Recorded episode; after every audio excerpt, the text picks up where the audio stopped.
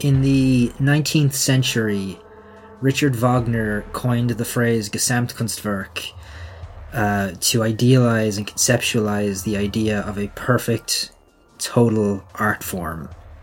In 2012, somebody finally did it. They finally made a Gesamtkunstwerk. Paul W.S. Anderson's opus, the greatest film ever made Resident Evil Retribution. Welcome to subsequent movie podcast Resident Evil Retribution Club. The only reason this podcast still exists is this movie, and Ryan. what a, what an experience! Still, What? after all these years. I I swear to God, this movie like there are movies I like, right? There are movies I enjoy, movies I would consider to be perfect films, right? And mm-hmm. We'll get into it with this one, but whatever you want to say about Resident Evil Retribution, whatever angle you want to tackle this movie from, which we will assuredly do over this 6-hour podcast episode, this is one of, if not the only movie that will just make me cackle thinking about it. Like, genuinely, if I think about this movie, I think I do think about this movie almost every day. Like, just right off the bat, One hundred percent. Yes. we we are coming into this with with something of a bias. I this this film, this movie, this this pure kino that we are talking about on this podcast tonight. I really do think about a few moments from this almost every day of my life. Like it it, it does not leave my brain.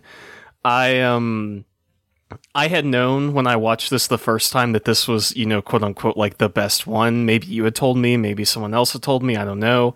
Sure. But I I watched these movies for the first time, I think my senior year of college, and I was just going through on some like, you know, free freemovies.online website, just watching through them. And I'd watched the first three and I was like, yeah, those are pretty goofy. I watched Afterlife and I was like, okay, this is this is pretty silly.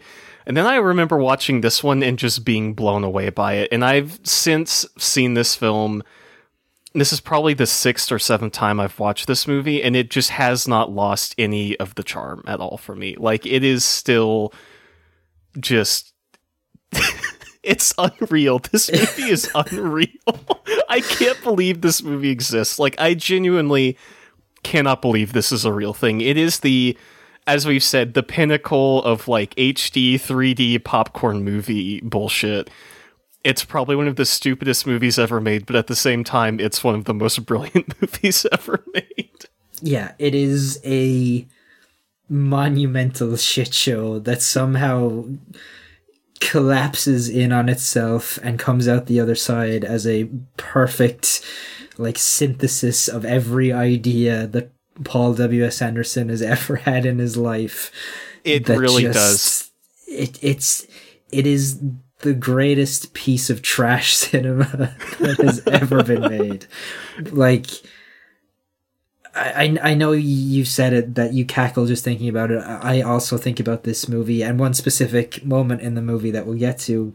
Oh my Literally, god, I think every day of my life. one perfect um, shot, and by one perfect shot, I mean the perfect shot, the, only perfect shot. the perfect Yeah. shot. this is like I I am just like I, I feel so good. Like I remember when we were doing this podcast in, in the in the dark times and we would come into this feeling just depressed, just beaten down by whatever we had just watched.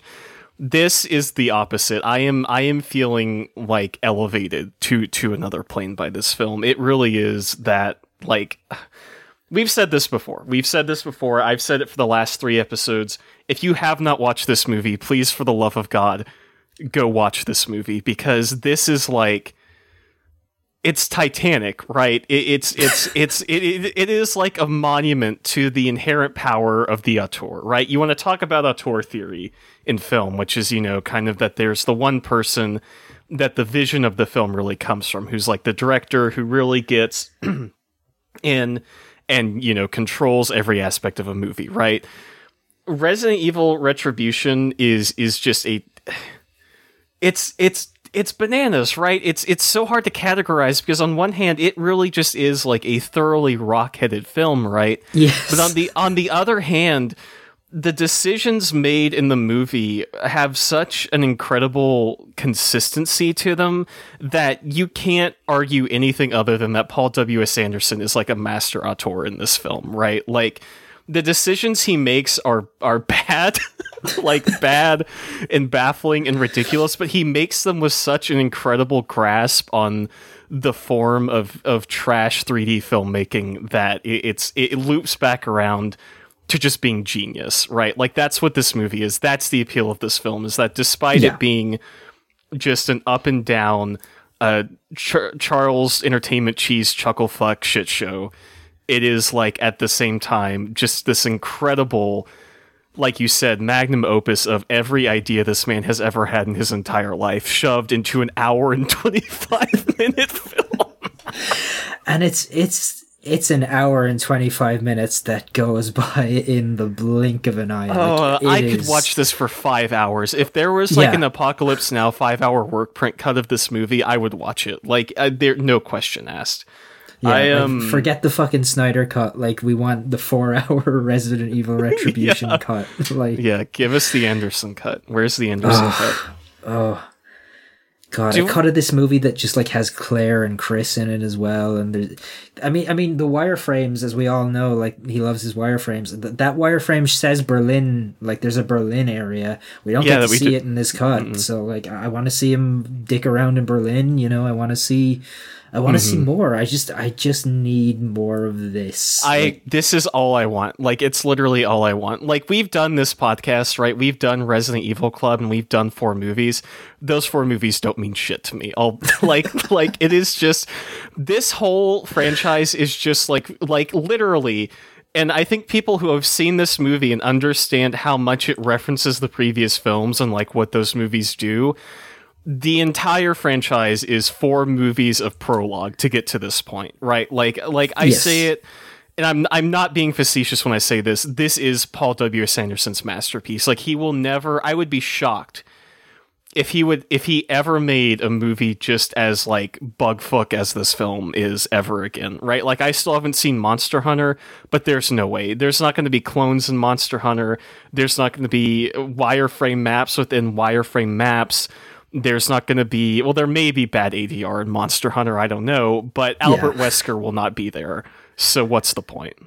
yeah we, we're still like another three or four monster hunter movies away from shawn roberts showing up and just absolutely crushing it I don't know. Maybe he has like a cameo in that movie. I'm just unaware of yet. I oh um, god I know they're showing it about an hour from here at a drive-in theater, and since there's no way I'm setting foot in an actual theater right now, I mm. may go this week if it's not raining because it's been kind of shitty and go see Monster Hunter. But we're not here to talk about Monster Hunter. We are here to talk about God's perfect film 2012 Resident Evil Retribution, a movie which I as I mentioned in the last episode also read the novelization for, but we will we will get into that. It, it's Yeah. a doozy, let me tell you.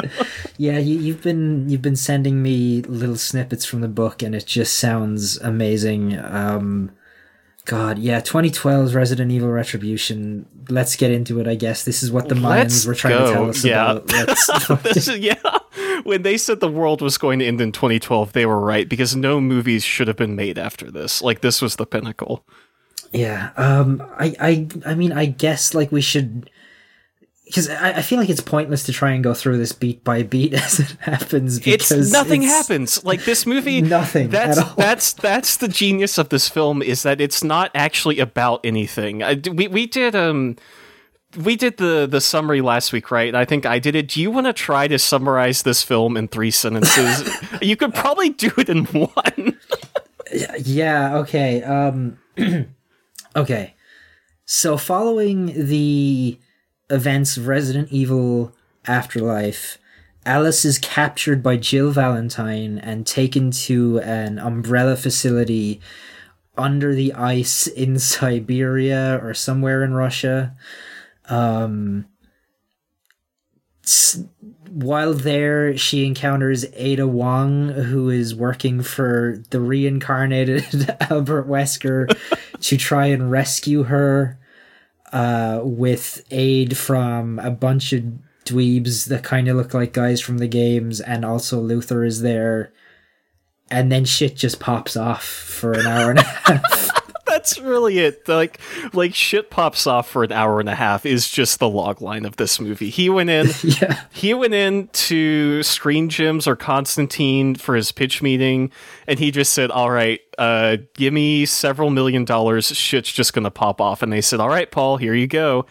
And boy, howdy, does shit immediately pop off in this film. The oh, like the opening of Afterlife, I think, is great in a really dumb way. Where it's the uh, it's the I, I think the novelization refers to her as the J-pop girl, uh, where Yeah. she's just like in this um in the uh, Shibuya downtown like scramble or whatever.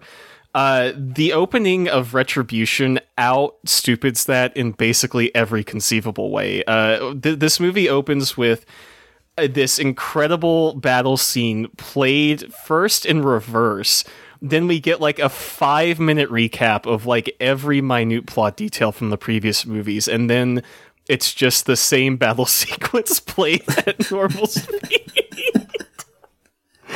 I, yeah, it it uh, sets the uh. tone something fierce. Like you know exactly like as soon as you see it play again, you're like, Yeah. okay, we're we're we're fucking in for it here. Like it's a real doozy. Yeah. yeah, Um, like as we were watching it, I think I said to you like I would give anything to be watching this movie for the first time again, just to Yeah. have my mind just expanded in a way that it hasn't been in eight years. Like it's just the bit where Jill Valentine rappels down off of the like umbrella vehicle and is just like stone faced blasting these two Uzis into all these like people.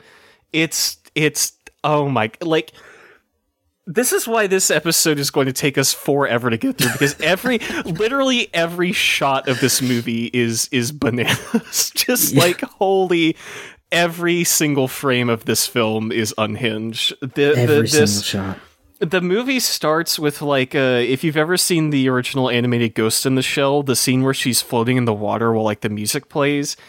It's like that. It's Alice. She's in the water. She like comes out of the water. She comes back up onto the deck of the ship. There's there's slow motion shotgun coins. The sh- vehicle crashes. Jill Val. It's it's such a clusterfuck, and it's it's amazing. Like it really is something to behold. Um, I don't know. How do we want to talk about this, right? Like, I, I I could talk about any element of this movie, but why don't we go ahead and start talking with with with our our, our star, our main actress here, uh, Milla Jovovich, who is now uh, fully decked out in a up down com- buckled corseted cat suit hot topic mall goth big big boots umbrella logo opera gloves more belts than a fucking Final Fantasy character. Like it's like I'm just looking at the picture of the shot that I put in the uh, in the chat, and she just has like buckles running up and down her the, her entire back, like like it outlines her spine. It's like front and back too. Like it's on both Oh, sides. It's my god, It's the most ridiculous look for the entire series. I- mean, not to not to skip too far ahead to the Milaometer here, but it's it's a stone cold ten. Like it's eleven out of ten. It is like genuinely when I think of this franchise and I think of the costuming. This cat suit that she wears in this film is always the first thing I think of. Like it is.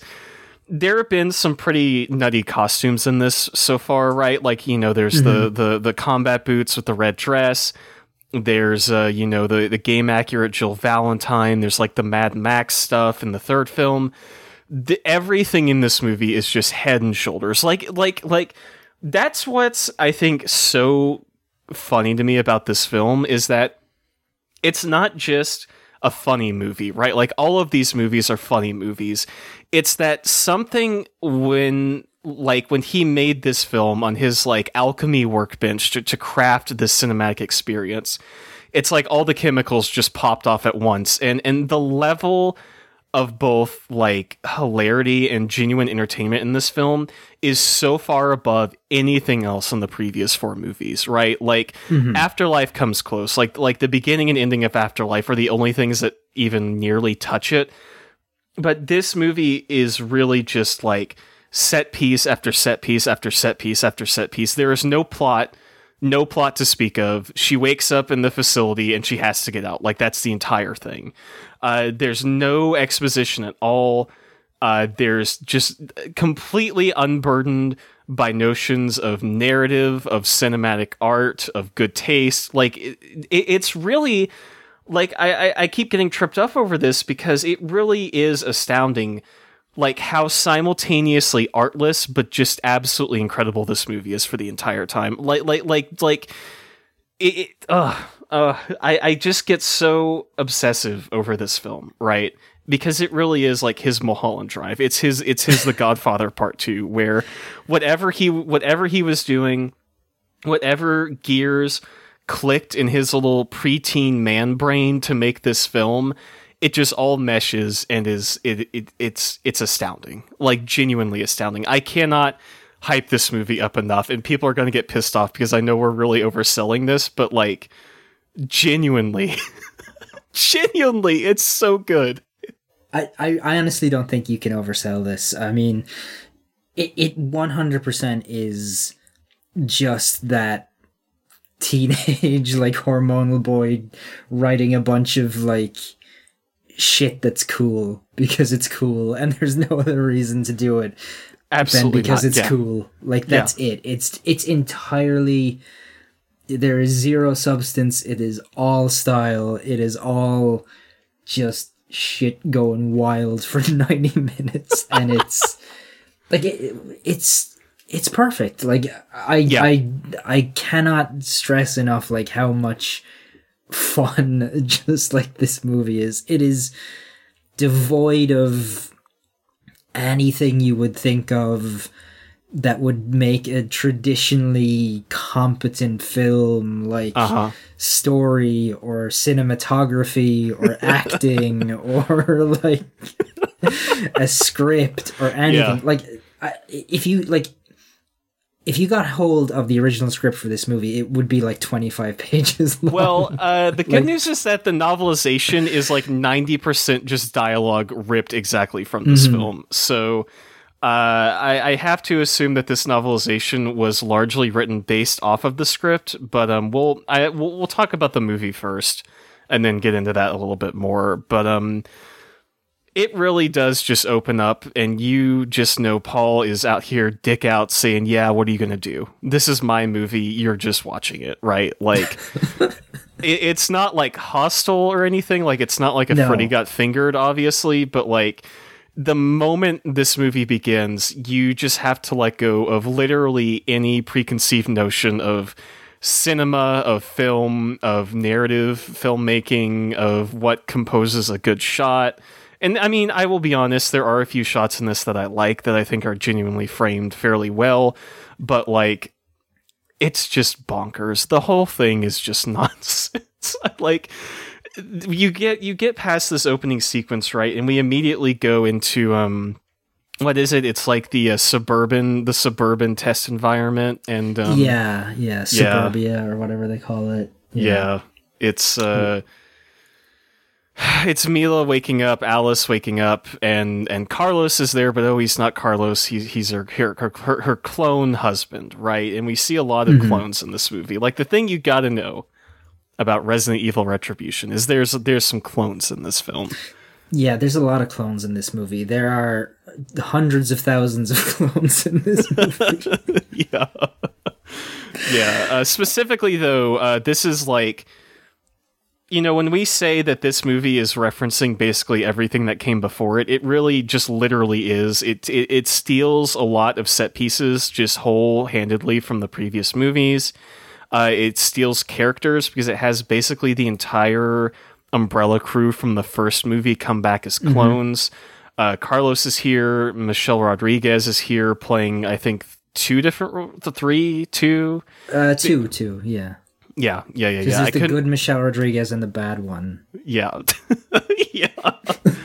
oh God, what which is fucking basically like what you could say also for Carlos and Mm-hmm. like everybody else who's returning from the first movie. yeah. Is, See, that's that's touching on something that's one of my legitimate like if you want to step into the Thunderdome with Paul here and kind of meet him on his own terms. One of my biggest legitimate criticisms of this movie is that there is no evil Alice. We never see like an evil Alice clone or anything like that.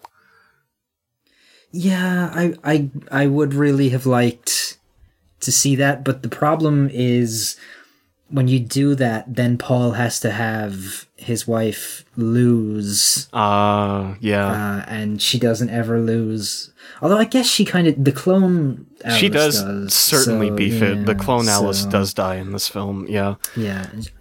We don't see her die though. We just see her corpse at one point. But yeah, this this entire suburbia sequence, it's essentially ripped out of like Dawn of the Dead or whatever, right? Like I think it's a, I think it's a direct rip off of the Snyder Dawn of the Dead, which I've never yeah, seen. Yeah, it is. It is. It pretty much is. Um, they have her, her and Carlos, who, um, according to the novel, I believe you said j- had just finished. Yeah, let me uh, let me consult the novel here. So the Yeah, thing about the novel, right, and um, I'll, I'll touch on this now, is that mm, a good portion of the novel is basically just what happens on the screen, written in like the plainest text possible, right? Like.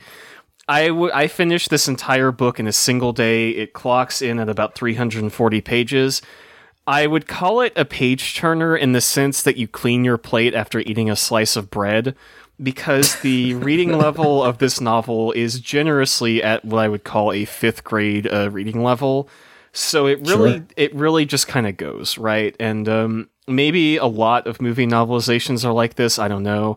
Uh, this is probably one of the only ones I've ever read. But um, we do get quite a bit of interiority uh, about Alice and about Alice's sexual preferences in this novel, and um, we get a. If I can find the page here, there is a there is a little bit of a look into her life with Todd, I believe his name is, uh, what they call him in this book, and we have a little bit here. Um, where they talk about uh, wanting to have another kid, and then she says like, uh, "Oh yeah, here here we go, here we go." So this is on page thirty of the novelization. After she wakes up in the bedroom, um, Todd, looking at him, thinking that she'd known him by a different name once long ago, but that name fled from her. He was simply her husband, Todd. Nice that her husband was such a sexy guy. Hadn't she been on a ship shooting at someone? She remembered an explosion. She'd been picked up by a shockwave, tossed like a discarded doll. She drowned, hadn't she? No, that hadn't been real. It couldn't have been. She could still smell her husband's sweat, his aftershave on her, other smells from last night when they'd made love. She felt a little sore between her legs. He was a vigorous guy. Dot dot dot. Jesus Christ. Yeah, so that's kind of a little sampler of what this book has up its sleeve. Um, there is a bit where she talks about maybe wanting to get down with Chris while they're on the ship. Uh, it is extendedly uh, kind of referenced about how her and Luther have the hots for each other in this book, but um, you know that's neither here nor there. We uh, we're in this little perfect suburban, uh, perfect suburban area, as the book uh, so aptly describes it. Iconic suburban home. That is the most this book describes this house. Um, Yeah, it in fact calls their home. Uh, here's the line. This was their home, hers and Todd's, their one story old suburban ranch style house. So great descriptive work there from the uh, writer John Shirley describing the uh, world of this film. Yeah. So I, I guess the thing here, like the only thing that's really relevant, I guess, going forward in the movie is that they have a little daughter who is Becky. uh, Becky, who is deaf. Um, uh, and so obviously, you know, both her and Todd are speaking in sign language with Becky or whatever. The zombies come. Uh, everything goes fucking wild. There's And this this happens in like two minutes, basically. Like this. yeah, it, like right away. Like they're sitting down for breakfast, and Carlos turns around, and there's just a zombie in the kitchen. Just yeah, just eating. in their house somehow. Yeah, um, and then all of a sudden there's 500 zombies just hanging around in the suburb. Um, they do the the whole thing there where she's running away with Becky, and you know they're trying to fight off these zombies. Uh, eventually, Michelle Rodriguez pulls up in a car, um, and I guess this Michelle Rodriguez clone has sort of like a character that she's kind of like a bleeding heart liberal. Yeah, she's a, she's she's a she's a girl boss, like a Twitter Democrat She's a girl, girl boss, boss, basically. Yeah. Yeah. she she's anti-gun. She's got like Uh huh. uh bumper stickers on her car that say like "girl boss" and "alpha female" Yeah. and things like that. Yeah, I only ever noticed the uh, she has like stickers on her car that are like what leaves or something, like little green Yeah, or, like leaves all over it. or something. Yeah. Yeah, and then you pointed out the alpha female or whatever, which I thought was very funny. Yeah. So they they leave or they're trying to leave. They get hit by a by a like a, a truck, a waste truck or whatever. It's basically the scene from uh, Apocalypse where the girl gets Um, t-boned while they're Yeah, leaving pretty the much. house. Um, and yeah, so they run into some other house. It, at this point, I guess Michelle Rodriguez, they've just left her to die. Yeah, well, she car. she wakes back up. She's like, "Oh, damn!" Like she has a she has a really stupid line there where she uh she sits she's like upside down in the car and she's like, "Oh shit, I got to get out of here," or some Looney Tunes bullshit. But um, yeah. yeah, Um, they're in a house. It's like this big three story house. Yeah, they're in a house. Uh, she puts the the kid in like the closet or whatever and tells her to hide. They're hiding out in there. She bursts out to try and like attack this zombie that's hiding out. She kills it and then turns around and somehow, oh no, it's zombie Carlos. And then we cut to she's back in the paper towel from uh, Yeah. from, from the end of the first movie Uh huh. in a completely white room. Mm-hmm. And here's where we're introduced. Here's where this to- movie starts getting really good. To, well, not really introduced to, but here's where we really see the shining star of anti-acting, My God. the, the performance of a lifetime here from Sienna Guillory as Jill Valentine. Ryan, would you like to, to kind of talk us through this? I, you know, we we've talked about this. Uh, we we've foreshadowed this, like like Chekhov's performance on this podcast, right? We, you and I, the two of us, know that Sienna Guillory in this film is just the absolute, likely dirt worst performance in this entire franchise. Despite having that information in my head, I just cannot help but cackle every time she opens her mouth in this movie. It is it it's unreal. She's she gets she gets introduced and they're in this um this room that's like a uh, an octagon like the umbrella logo and the camera looks up at this this little room that she's in and she's in this like uh if you haven't played uh, Resident Evil Five, uh, the the best way I can describe this is that she's basically like Baroness from GI Joe in this movie. If you get that reference, like she's in this like skin tight, uh, open chested blue latex cat suit with this uh, big mind control scarab on her chest. And all of her lines are just it's it's nuts. She she looks down the first thing she says is Project Alice, who do you work for? Project Alice, why did you leave Umbrella? Like that is how she delivers every single line Yeah. in this film. Like if you've seen Food Fight, if you've seen the film Food Fight, she is basically Mrs. X or whatever her name is, Lady X, the the villain character from Food Fight. Like all she does in this movie is trot around and like bark at people. What's the line? What's the line she had later? I didn't take any notes because I was so enraptured by the movie. I just didn't. I just wasn't able to write anything down. but where she's like da da da da da da da, and she like takes this. She takes this like breath in the middle of her line. Oh my god! I should have written it down because it's yeah, nuts. I, I but can't like remember the exact line either, but I know I like every time she opens her mouth, it is impossible to not laugh at, at what she's saying, like how she's delivering it, how she's trying to Mm-hmm. speak. Like, I have no idea what she was thinking.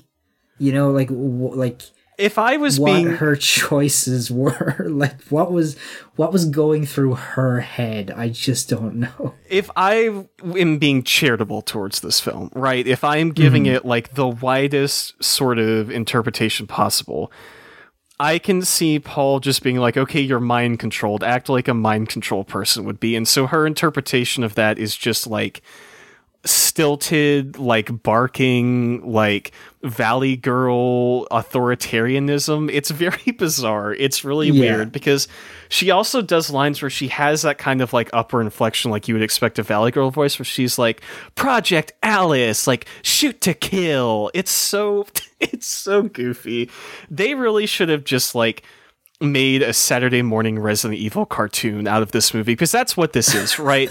like the the best way to describe this film to someone who hasn't seen it, who who doesn't really, you know, have a conception of just like how, you know, nutty this movie is.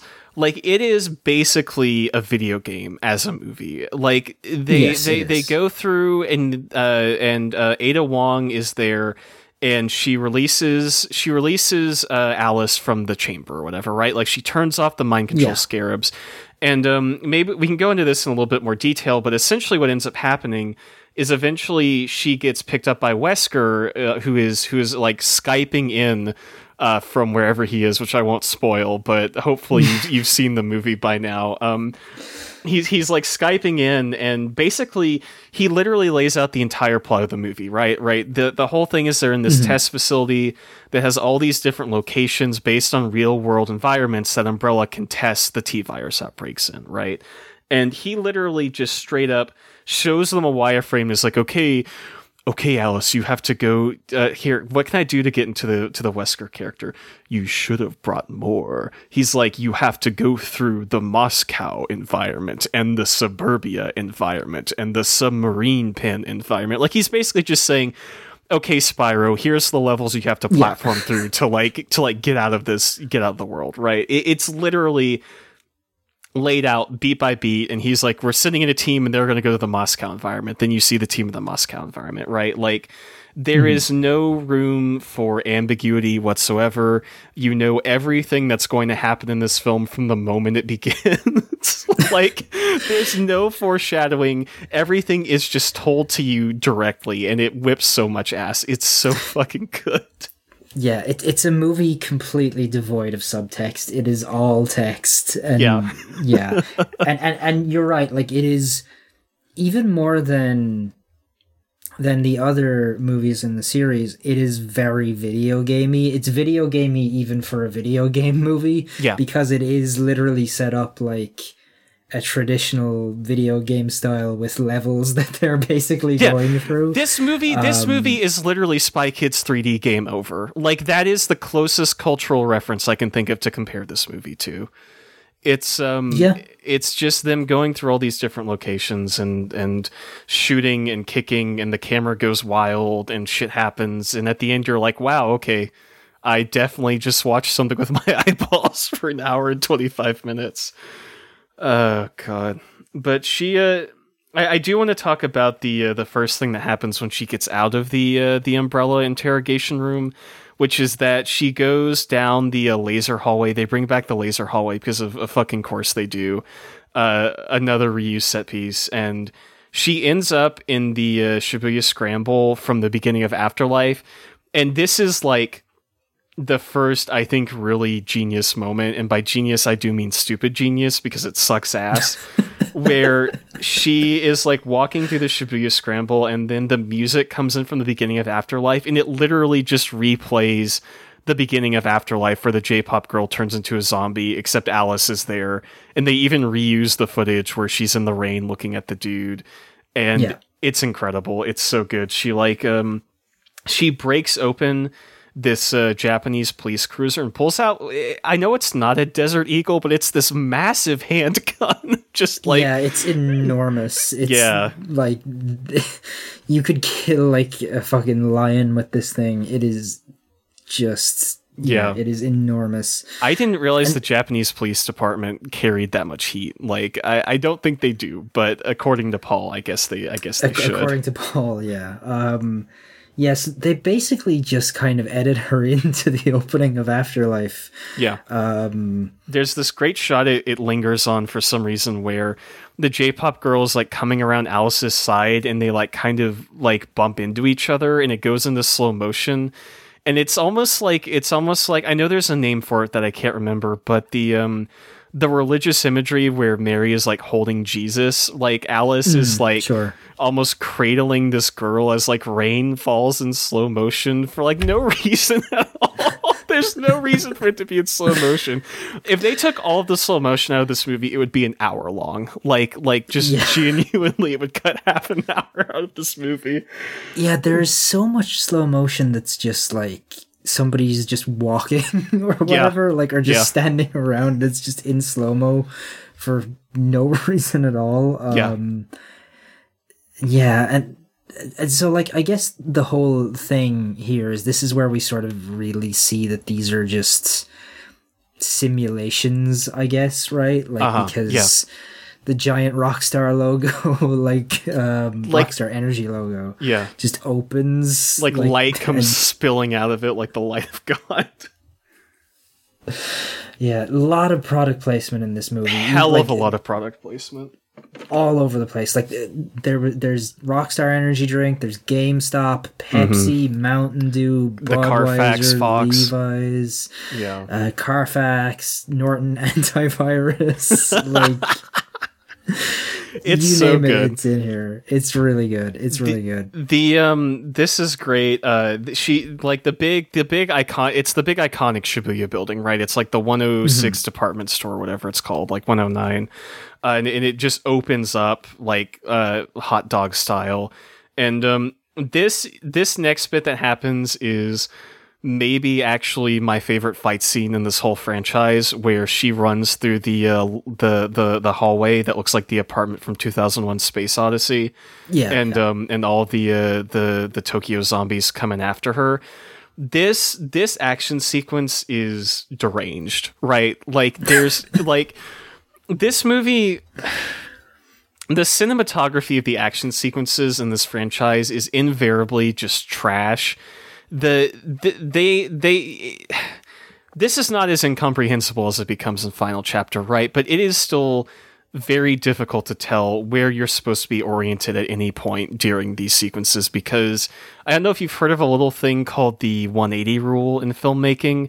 Uh, Paul W. S. Anderson has no such regard for uh, for that particular you know tenet of of cinematography and um, what we get here is her and she's in this hallway uh, she's whipping around this bicycle chain and just slamming in all these zombies she's doing backflips there's like four moments where the bullet goes into bullet time and just goes through these zombie skulls uh, it's it's great. She she does the classic thing where she breaks the uh, the zombie's head with her legs. Um, maybe the best part of this is where she throws a magazine up into the middle of the air and then like catches it later to Oh reload. yeah, It's very John Woo, right? It's very um, it is very much. it's very like Face Off, where there's um, this choir of angels singing as this magazine is flying through the air in slow motion. It, it's just bullshit, right? This whole movie, this whole movie is just cobbled together from pieces of other better films, including Paul's own other better films, which I think is why it's as good as it is. Yeah. Yeah, it this whole sequence is just bananas. And like you said, like the camera angle is changing so much and like at one point she's on the left of the screen then she's on the right. Like it is impossible to orient where things are going. She's just kind of like like there there are elements of this fight scene, especially when it gets down to just her and the um the J-pop girl or whatever. And it, and it happens again later in another fight scene that we'll talk about. But like it almost feels like like Mexican lucha libre, Okay. where it's it's like this you know, heavily choreographed like acrobatic dance more than it is a fight. Okay, of, yeah. of sorts. Th- there's Um, there's a lot of body slams in this movie.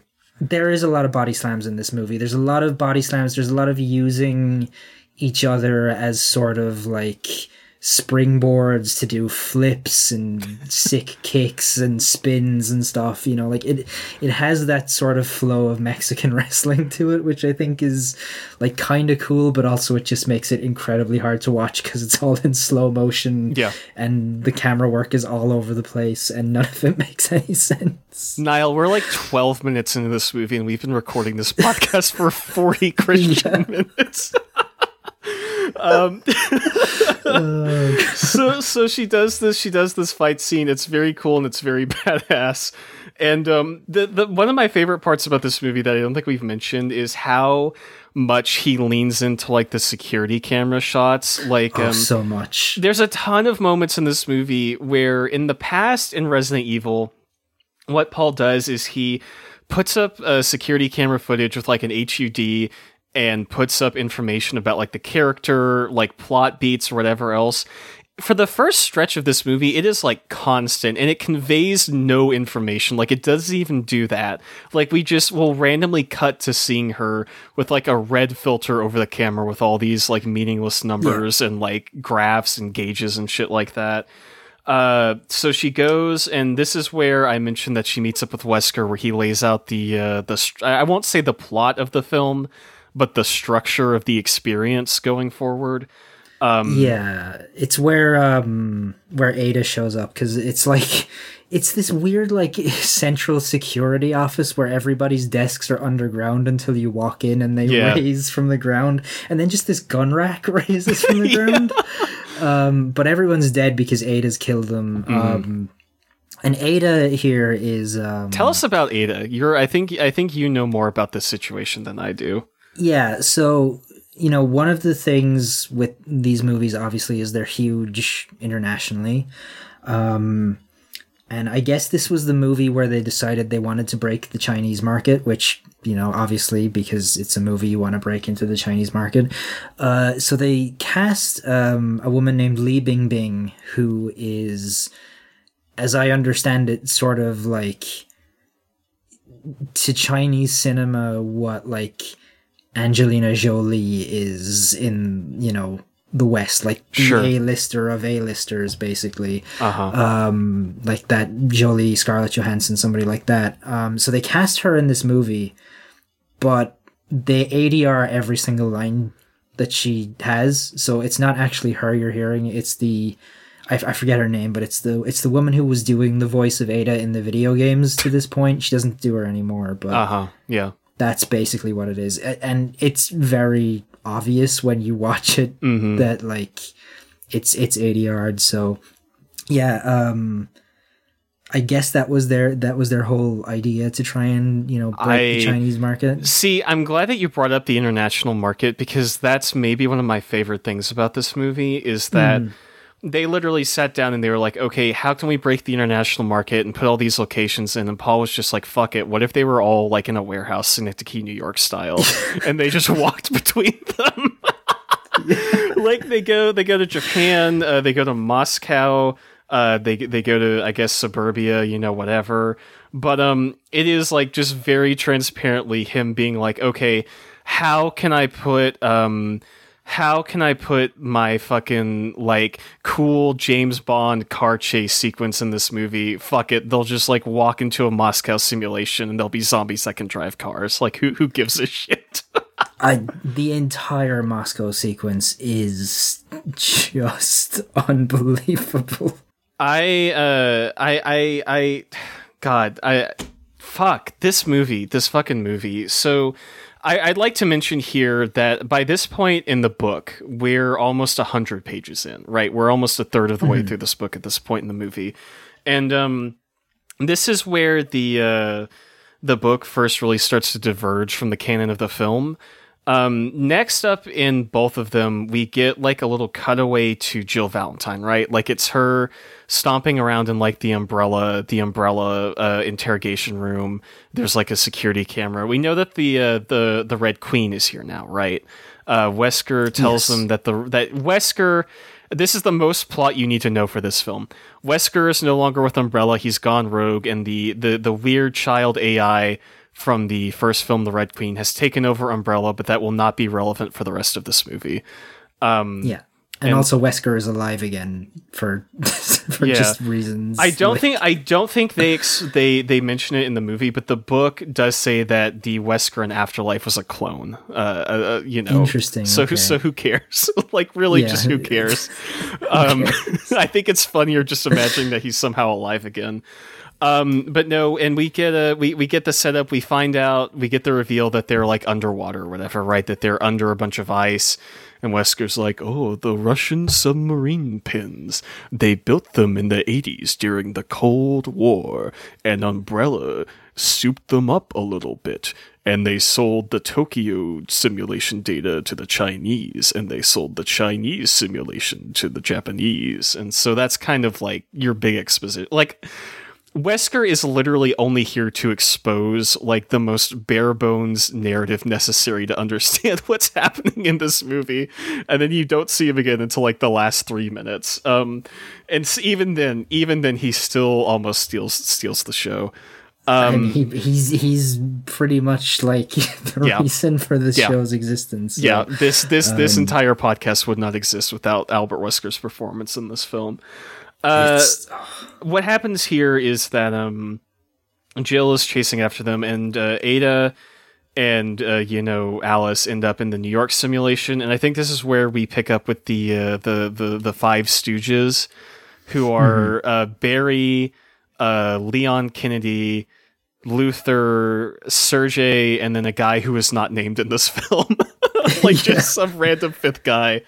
Yeah, uh, just some dude with a ponytail. He's just hanging out. Yeah, Um, yeah. So so they're gonna come in and break into Umbrella Prime and and I guess extract Alice and Ada. I don't know why they need help, why they can't just extract themselves, but uh. You know, because basically all five of these guys beef it almost immediately. Um, like, like, like we we we we wean out uh the the nameless guy and Sergey pretty quickly, and then it's just Barry Leon and um Luther, right? Yeah.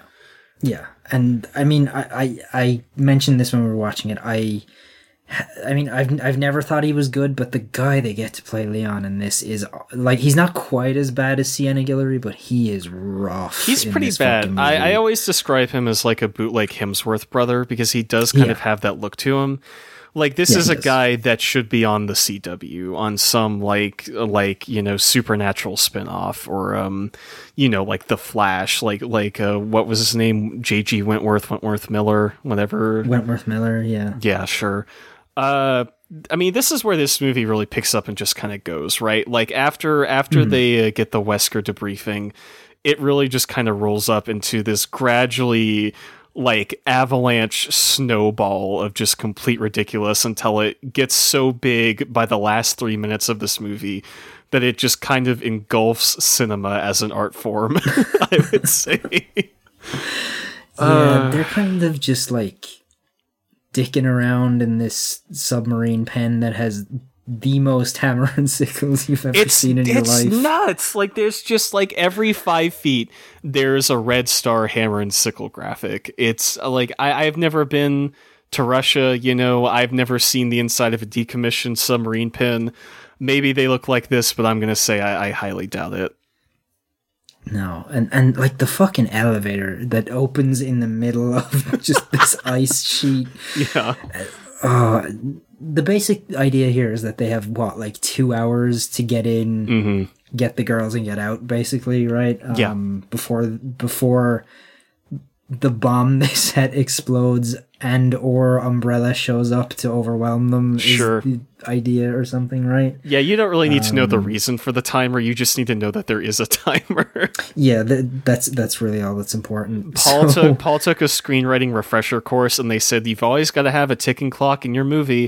And he was like, "Great Mm-hmm. ticking clock! I can literally do that. I will literally put a ticking clock that means absolutely nothing in this film." Oh my god, Paul W. S. Anderson got a B in screenwriting 101. I, I think that's Um, being generous. So I guess they somehow like the the boys here somehow wind up in this Moscow um, simulation where they're accosted by Let's talk about the Moscow simulation. God. this is like you have had the privilege of watching this film with director's commentary, right? You you've watched Yes. this a couple times with the commentary on. I have I have mm-hmm. yet to see that. I get the feeling that this Moscow sequence, and I guess we can talk about this sort of in the abstract, right? Like not really going beat by beat through it. This this this Moscow sequence is bananas. Paul sat down and he said, "Okay, I want zombies. I want zombies driving cars. I want zombies driving motorcycles. I want zombies with machine guns.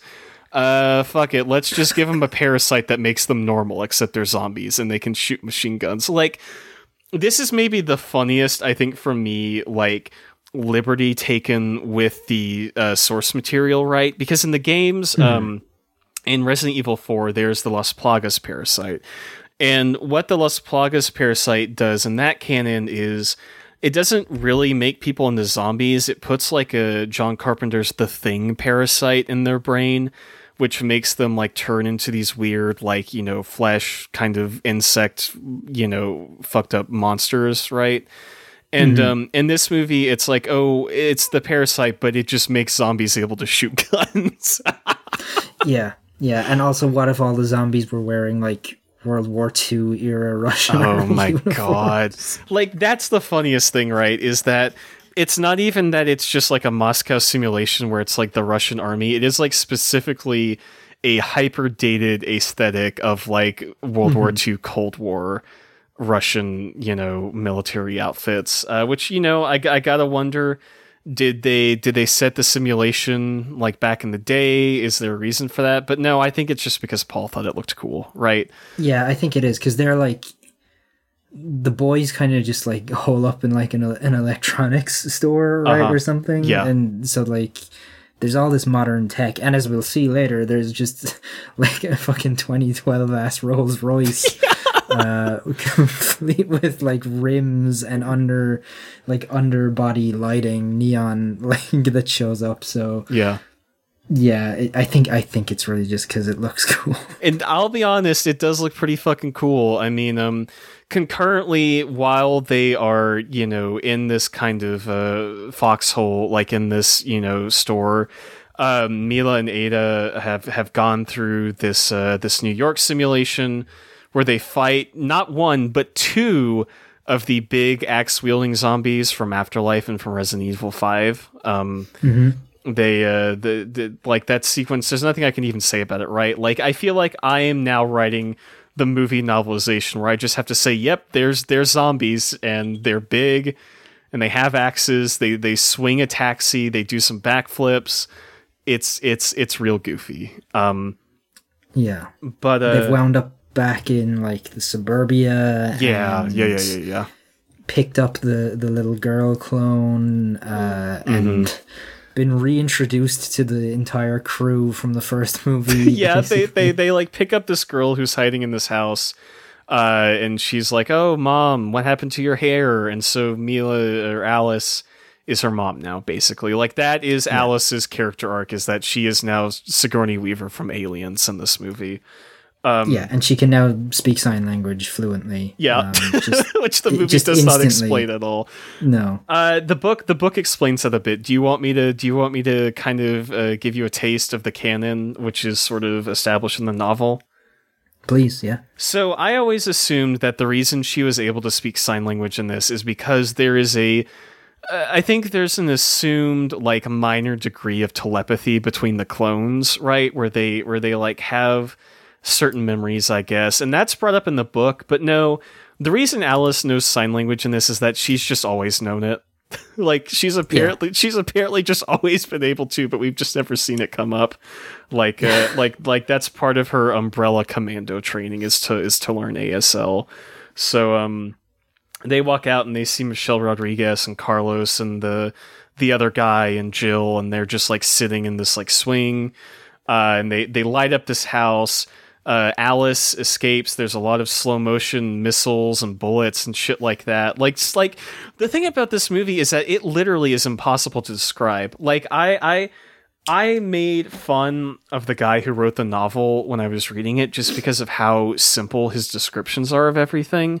But like. Mm-hmm you literally cannot describe what occurs on the screen during this film in any satisfactory outlet of the human English language. Like there's just there's no, just no way to do it. no, you can't. I mean, basically, somewhere along the line here, Ada gives her just a regular pair of glasses, right? Yeah, and, yeah. And um, is like, "Oh, you gotta go, and I'll hold them off or whatever." And yeah, so she leaves the house with Becky, and then I guess they just end up in like like a subway. Yeah, they in like Moscow. I I really don't know how these two bits connect. Right, like I don't know if we actually see yeah. them walking, but one second they're in. Uh, as the book calls it, the iconic American suburbs, and then the next they're in like a Russian subway station. And um, yeah, I think it's that like they established that you can just walk through the walls from one end to the other, right, or something. Yeah, something like that. Something like that. I don't know. Um, which is where good Michelle Rodriguez just shows up. Oh again. yeah, she's like, "Oh, you made it. What's with the S and M get up?" Because uh, she's got the cat suit, uh, and, mm-hmm. and and some shit happens. You know, she teaches good Michelle Rodriguez how to shoot a gun. Uh, she says the line, "It's just like a camera. You point and shoot." Um, mm-hmm. and then shit pops off. Like this is where um, shit pops off. This is where they meet up with the with the hashtag Moscow boys and um, the shit's going down. There's a there's a Russian zombie with a chainsaw that like saws the unnamed or not. Is it? Yeah, it's the unnamed guy. I, it is. Yes. Yeah, yeah, he he is only in this movie to get sliced in half hot dog style by a chainsaw. yeah. Um. So so shit's looking rough for the Moscow boys. There's there's this entire army of like undead. Uh, and then there's a licker. Uh oh, it's a big, big licker, big, big, big brain, big boy and um, it eats. I think Sergey is the other one. Um, yeah. And oh no, everything's looking pretty fucked up. But then who rolls up in a, a purple underlit carriage, spinning rims, brand spanking new chrome Rolls Royce? It's Alice. Your Uber driver is here. Uh, and I think this is probably one of my favorite sequences in this whole movie is the uh, the James Bond Rolls Royce chainsaw, chain gun, machine gun, motorcycle, zombie, Moscow blowing up cars, jumping off ramps, uh, car chase, zombie car chase. We get here really, really like, potent material, like rocket launchers. Yeah. It is so it's so disconnected from anything that's been in this franchise before and it absolutely whips ass. Like as nutty as these movies have been in the past, they never really like jumped the shark, right? Like there are definitely mm-hmm. times mm. where they've been kind of goofy with the zombie the zombie stuff, but this is just straight up Paul wanting to put a fun car chase in his big his big ostensibly zombie movie. This movie is not about zombies at all. Uh, no, let, us get no. that clear. Uh, zom- the zombies in this film are a complete afterthought. They serve two purposes. They serve to be a Dawn of the Dead ripoff in the suburban thing, and then they just chase dudes around on motorcycles, and that's it. None of the rest of this film is about the T virus. None of it is about the undead. None of it is about anyone getting bitten or turning into a zombie or having to fight a monster.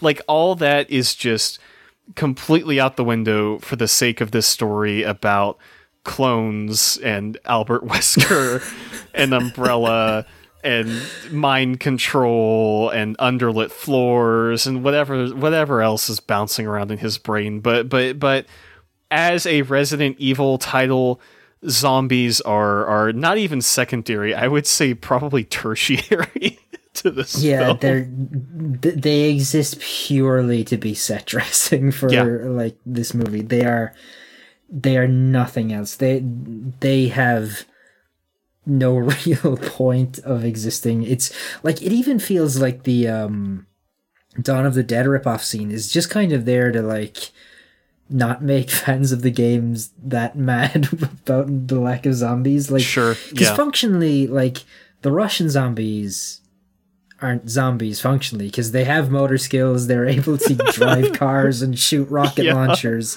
So like they're not zombies. They're just guys who are kind of fucked up looking. Like they're like they came off the set of Thriller or something. You know, Uh-huh. like it's it's it's fucking bananas. So somehow that she like as, as this giant licker's like chasing them in the Rolls Royce yeah, she works her way down into the subway again, which collapses and tr- traps the licker, I guess, and that's like, oh, we did it. Mm-hmm. Um, and then they're just kind of like dicking around in the tunnels. yeah. They're kind of just done. fucking- Like that's it. Like that. Yeah. Like that happens, and they just leave, and like that's that part of the movie. Um, they're in the they're in the tunnel, and they catch up, and um, she uses the the the Ada Wong eyeglasses to chart a uh, to chart like a like a path out of the facility, and so um basically like we're we're already kind of coming up on like the last 40 minutes of this movie which i guess is like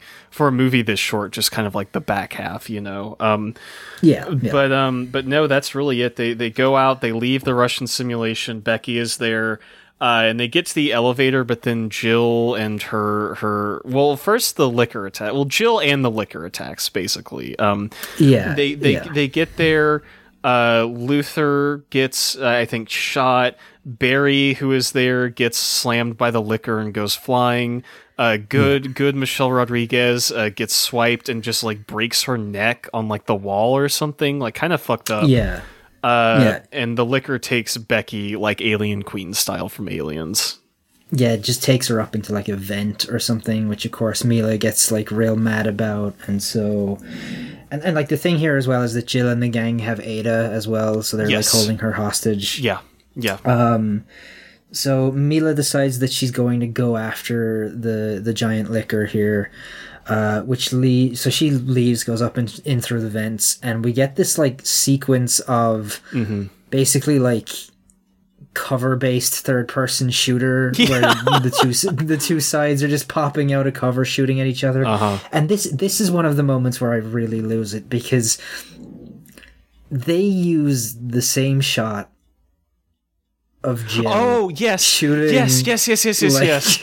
The way we we really should devote some time to Jill here because mm-hmm. we should. like as much as we talk about Wesker being an alien in these films and just being weird and fucked up, the way Sienna Guillory stands in this movie is unforgivable. Like she's constantly when she's shooting, she's in like a power stance where she has her legs like all the way out to the side and just has her arms like completely out in front of her, just drilling into people with these dual machine guns. And um the shot you're referring to right is her like stepping out and then like just just shooting right like it's just the same shot it's uh it's it's really good really good stuff i think Yeah, and, and like the way she's trying to simulate that she's firing these guns is she's sort of like shimmying her shoulders. yeah the recoil recoil really- not a problem not a problem with these guns Yeah, it's really unconvincing. She's making this weird like pouting face as she's doing it. And and they reuse the same shot like four or five times just like at slightly different amounts of zoom mm-hmm. and every time it's just more and more ridiculous. Yeah. I think the last time she yells something as well and it's just really bad. It's she's incredible. i think that last time when she yells is what i was talking about earlier where she like says something and like she's like Yeah. we have them cornered and i need you to bring out the prisoner or whatever like like That's right. she- That's what it is. Just bring out the she has like a really weird break in her line delivery. It- like I don't know. I I feel like I really appreciated Jill a lot more on this watch than I had in the past, right? Because Wesker's not in this movie much, and I do think Jill kind of steps up and takes that place for him, where she is just c- consistently balls to the wall, absurd in every way. How she moves, how she speaks, her costume. Uh, she is the she is the afterlife Albert Wesker of this movie, I think. Um, She is. But uh, shit happens. Like like this gunfight is interminable. I could not tell you what happens during it. But um, Alice goes up and she finds the uh, the clone girl like cocooned, uh, like again alien style by this licker, which I didn't know that was a thing lickers could do. But I guess No. this is like a it's like a big one, so it has it has special movie Yeah. powers. And um, she saves the clone girl and she blows up the licker uh, with with with uh, some grenades, or no, she shoots it and she grabs some grenades from another one of the cocoons, and um, then they go and they find probably one of the funniest bits in this whole movie. They find Oh it- it's like a it's like a when you go to the dry cleaners and you see all the clothes like on the racks like being Yeah. motorized, except it's all like really shitty CGI like Sims 4 models of of Milla and the clone girl and like all the other clones just like whizzing around this room on these racks. The, yeah, just like thousands and thousands of terrible CGI clones, and the daughter is like freaking out because she's like, "Mommy, is that you?" Mm. Uh, you know, and t- at some point here, I think like she realizes that Alice is not her mom. Yes. like that she knows, and Milla just goes, "I am." Now, Yeah, she she goes something. she goes, You're not my mommy and then Alice goes, I am now and then like she repels up into the ceiling as the grenade explodes and like kills the Oh, licker and I guess all these clones too or whatever. Um Yeah, and I guess here is where the the bomb that Leon and the boys uh, set goes off, and it just starts flooding. Um, Mm-hmm. yeah, Barry dies. Barry Barry gets shot to Barry death. Barry dies. He Yeah. get, he he gets this uh, big like heroes moment, I guess, sort of, where he, He gets really- shot and then He doesn't do anything in this movie. Like he no, he doesn't. not a damn thing. no. He's just there. He's just there because Barry is a character you know from the game. yeah, like It's- Leon. Yeah. it's like we can put a guy in a red jacket, sure, like there. I, I actually think the actor who plays him is like third billed in the movie for Yeah, some reason. he his his name was one of the first ones to come up during the credits. I don't know if he is like someone I should know. I don't know if that was part of his contract or what, but he was listed before Shawn Roberts, like literally the second, like- the second or third person. Yeah, I think he I think he's like after Milla and Michelle Rodriguez. God. His name is Kevin Durand. Um Uh huh. let me see, has he been in anything that you'd know him from? Let's find out. Uh He's been in a bunch of stuff from the looks of it. Yeah, he's he- like he's a, he is a character actor. Sure. let's say. Yeah. he, he is a, he is much like Kim Coates. He Mhm. is a guy that you know from that thing that you saw once. Sure. Okay. Yeah. He really just kind of stands around and grumbles in this movie, and then he um he has like a Carlos style death from Extinction, where he smokes a fat Yeah, a, a fat. Mm-hmm. cigar and then gets gets gets ventilated by Jill and her goons. But um, Yeah. the the bombs go off, and Luther and Leon ride up on this elevator. They ride like the water that's rushing into the facility, and then um, Milla catches up with them, and then they're back out in the ice. Uh, you know, shit happens. They're in this like vehicle, all, all four of them, and the and the girl. And now we're we're already in like the last 26 minutes of this movie. This movie goes by fast, and again, it is Oh, yeah. impossible to describe what's happening during any of it. But um the last 26 minutes of this movie is is perfect cinema. This is like It's unreal. this is the part of this movie I think about when I think about this film. Yeah, totally. So I guess they're just they're driving along the Siberian ice, uh, like this frozen ocean. There is like a million like wrecked ships here as well, just like frozen into this ice. Um, and then just a submarine just breaks through the ice and knocks Mm-hmm. Them over. It's It's incredible. It's so It's good. so good. What I like about this movie, and this is something I actually do like about this movie, to be honest, like, like peel back, you know, any irony about it, any sort of like, you know, film school, like, oh, you know, this movie is artless, which it is artless. Don't get me wrong, but like. This uh, this movie actually has like a soundtrack to it, like it has like a leitmotif and like a score in ways that the other Mm-hmm, ones don't. Um, you hear it first at the beginning where it plays the the forwards backwards sequence and you hear it again it's like this da na like it, it has it has this like very you know uh distinct sort of score. And as it's playing as like this submarine is coming up in slow motion and jill and uh, michelle rodriguez and ada wong are just like walking out of the submarine as as alice just looks on. It's so good. It's it's absolutely sublime like the It's uh, it's great. the soundtrack application in this film is probably the best of any of these movies outside of the first one where it was just like Marilyn Manson and Perfect Circle or whatever. Yeah. Yeah. Just like freezing themselves to death out here just on the ice. Ada just like in her fucking red cocktail dress. Oh yeah. Jill titties out. Like it's Michelle Rodriguez just in her like tactical vest. It's so ridiculous. Mm-hmm. And I guess like here we get the double fight scene to end all Oh fight scenes. god, this is so good. This is so so so, great. good. This is so great. This is the part of movie. This is the part of this movie I like to show people to convince them to watch this movie. Right, like.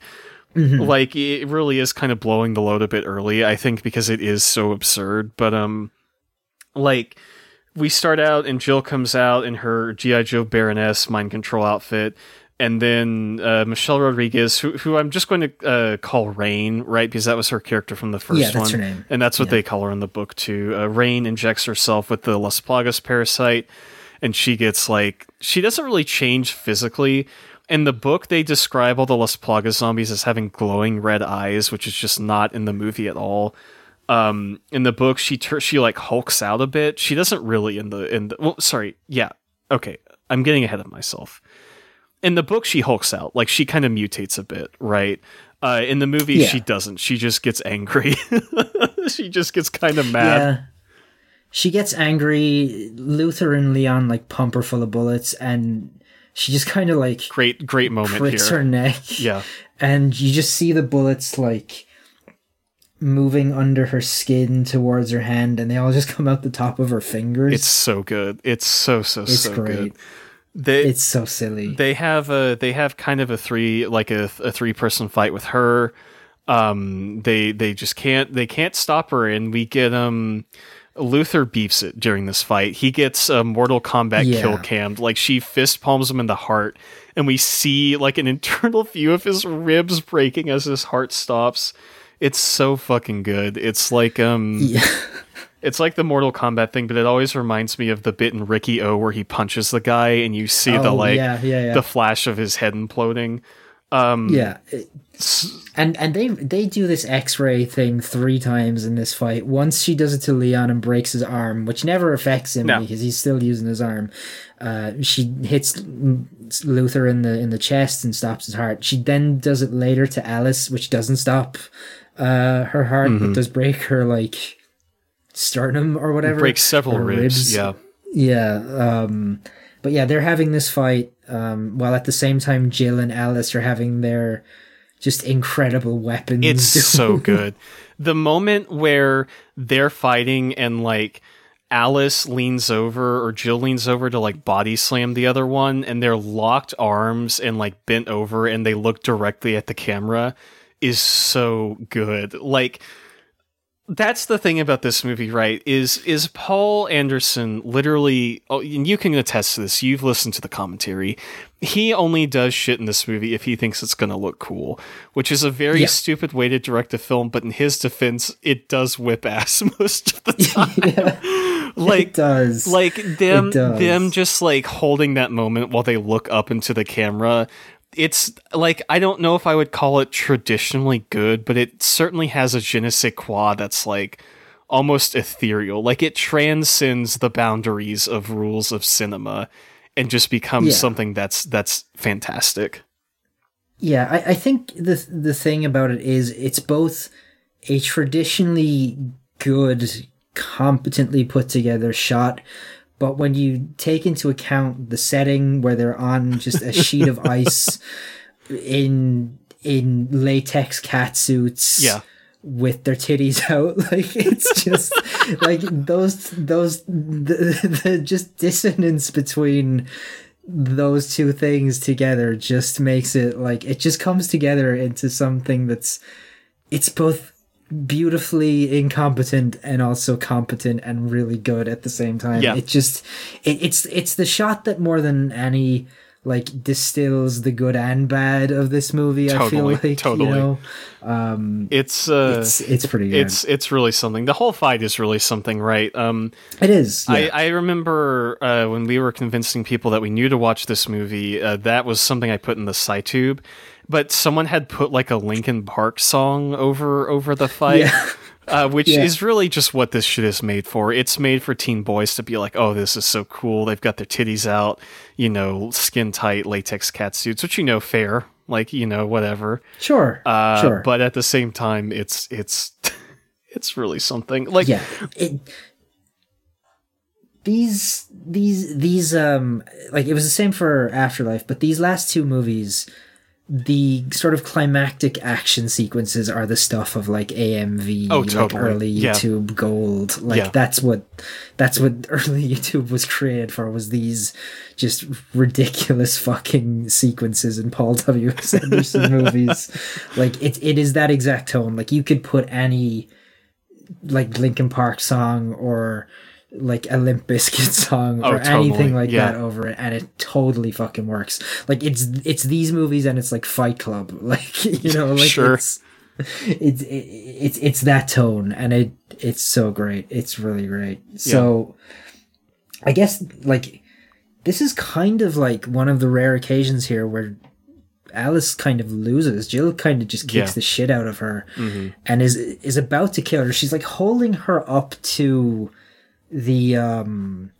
like spinning wheels of their overturned like vehicle whatever this thing is Mm-hmm. and for some reason like we we're supposed to be looking through Jill's eyes with her like uh video game HUD eyes but we're actually like not like the way the camera's positioned it's the camera's just a completely camera. wrong. Yeah. Yeah, um and so she's about to kill Alice, and Alice just reaches down and grabs the mind control scarab off her titties and throws it away. Yeah. and that's that. Like it's it's such That's a it. Paul Yeah. like get out for it. Like it's like the the most. It's like the biggest cop out you could possibly. Have. it rules. It's so good. Like I think what's I think the funniest part about it is that like there's the implication that she knows she can just take off this mind control thing, right? Because she did it to uh, she did it to, to uh, Claire in Afterlife, Yeah, and yeah. so to go through this entire fight and then only think of that at the very last second, not to do not to do my cinema sins ding on this one, but it is very funny. it's very um, funny. and uh, Luther Luther dies. The one named character from the previous film beefs it, Mm-hmm. uh, and then this is uh, one of the best stupid brilliant moments in this whole movie. Uh, Jill tosses Alice the gun, and Alice uh, shoots at shoots at Rain, and Rain's like, "Don't you remember? You can't kill me." And then she's like, "I don't have to." And then it turns out, oh shit, she was shooting the ice and Rain falls through the ice and gets dragged down by all the uh, Russian military zombies into the water. yeah, water. again, the zombies just congregating around wherever the main characters are. oh yeah, yeah. swimming up from the submerged facility like a hundred of these fucking things pulling rain down yeah. It's like uh, It's- it's, like in Afterlife when I said her jumping off the building was a Renaissance painting. This is like a Renaissance painting of Mm-hmm. Michelle Rodriguez getting pulled down through these shafts of light into dark waters by this like literal pyramid of zombies that's uh, swimming up out of the depths. But um, that's it. Like she she she sinks Michelle Rodriguez, and I think an umbrella helicopter comes and picks them up, and then we get like a little bit of debriefing, right? Um, some Yeah. shit happens on the helicopter, but it's not really important because we are rapidly barreling towards the most titanic three minute segment of film in cinema history. Uh, the th- really the three minutes that we've been waiting to talk about for a year My entire Um, life, my entire life has come down to this. so we so as We this we have to we we have to talk about the way they dole out information in this scene, right? How how sure, they like sure meter out the shots to where you start to realize exactly what's happening in this because if you ascribe no other technical competence to this film, if you ascribe it no sort of like traditional filmmaking artistry, this is the one place I would disagree because this next quick cut sequence of like how they put these shots up to where you slowly realize exactly what's about to happen in this movie is like it's it's unreal. It's so it's so fucking good, dude. It's, It's so good. it's staggering. It's it's it, it is Oh, it is the thing that I will think about for the rest of my life with these So- movies. It is so just- unforgettable. it's I I I have thought about the last 5 minutes of this film like like conservatively at least once a day every day since I saw this for the first time. Like I I get I like tear up laughing just fucking thinking about it. Like how so how they do this, right, is they're on the helicopter and Jill is there, Becky is there, Alice is there, Leon's there, and Ada is there. And we, we get some back and forth between Jill and Alice, you know, whatever, who gives a fuck. And we get the obligatory, like, game reference. Uh, Leon puts his hand on Ada's thigh and Ada removes it. So it's like, oh, if you're a fan of the game, you know they've got. You know they've got a thing going. Uh oh, or maybe that's fan service. I don't know. Maybe maybe that's supposed to be fan service, but it doesn't matter because the next shot we get is this umbrella helicopter flying over the the um the House of Representatives in Washington D.C., the the Capitol building of the United States. God. And before you even have a second to register the fact that they are now in Washington, D.C., you find Alice and Ada and Leon and Becky and Jill and, and some, some various goons in a certain building. And you know, this building may look a little bit familiar to some people. It's kind of like an office building, seems kind of nice. Uh, it's got some, uh, you know, some like sandbags. It, it's kind of shaking like it's under assault. And then you realize that uh, this building they're in is, uh, how can I put this? Uh, the White House. They're in the White House. uh, and what happens next Uh. is they're led through this like you know this sort of like like reinforced white house. It's very clearly under duress. There are people there in umbrella clothes and like you know normal clothes and like military clothes like i, I guess reinforcing and like checking these computer screens. And then alice uh goes through a door by herself. She's led into a door by herself on her own and the rest of them are just kind of sitting outside of this door and the next 15 seconds of this movie are the most titanic frames of cinema.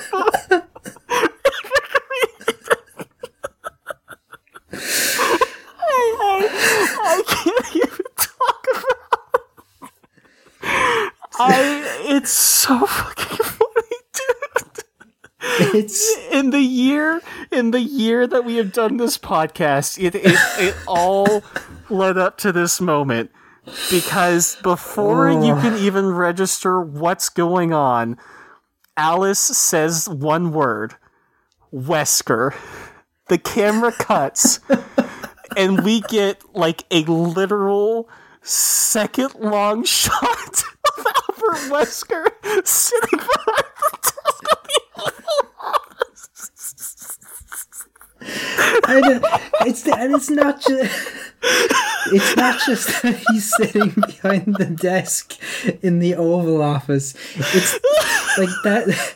That alone is funny, but it's the way they frame it and the way they shoot it. I have it. I have it in the Discord, so we can we can pick it apart.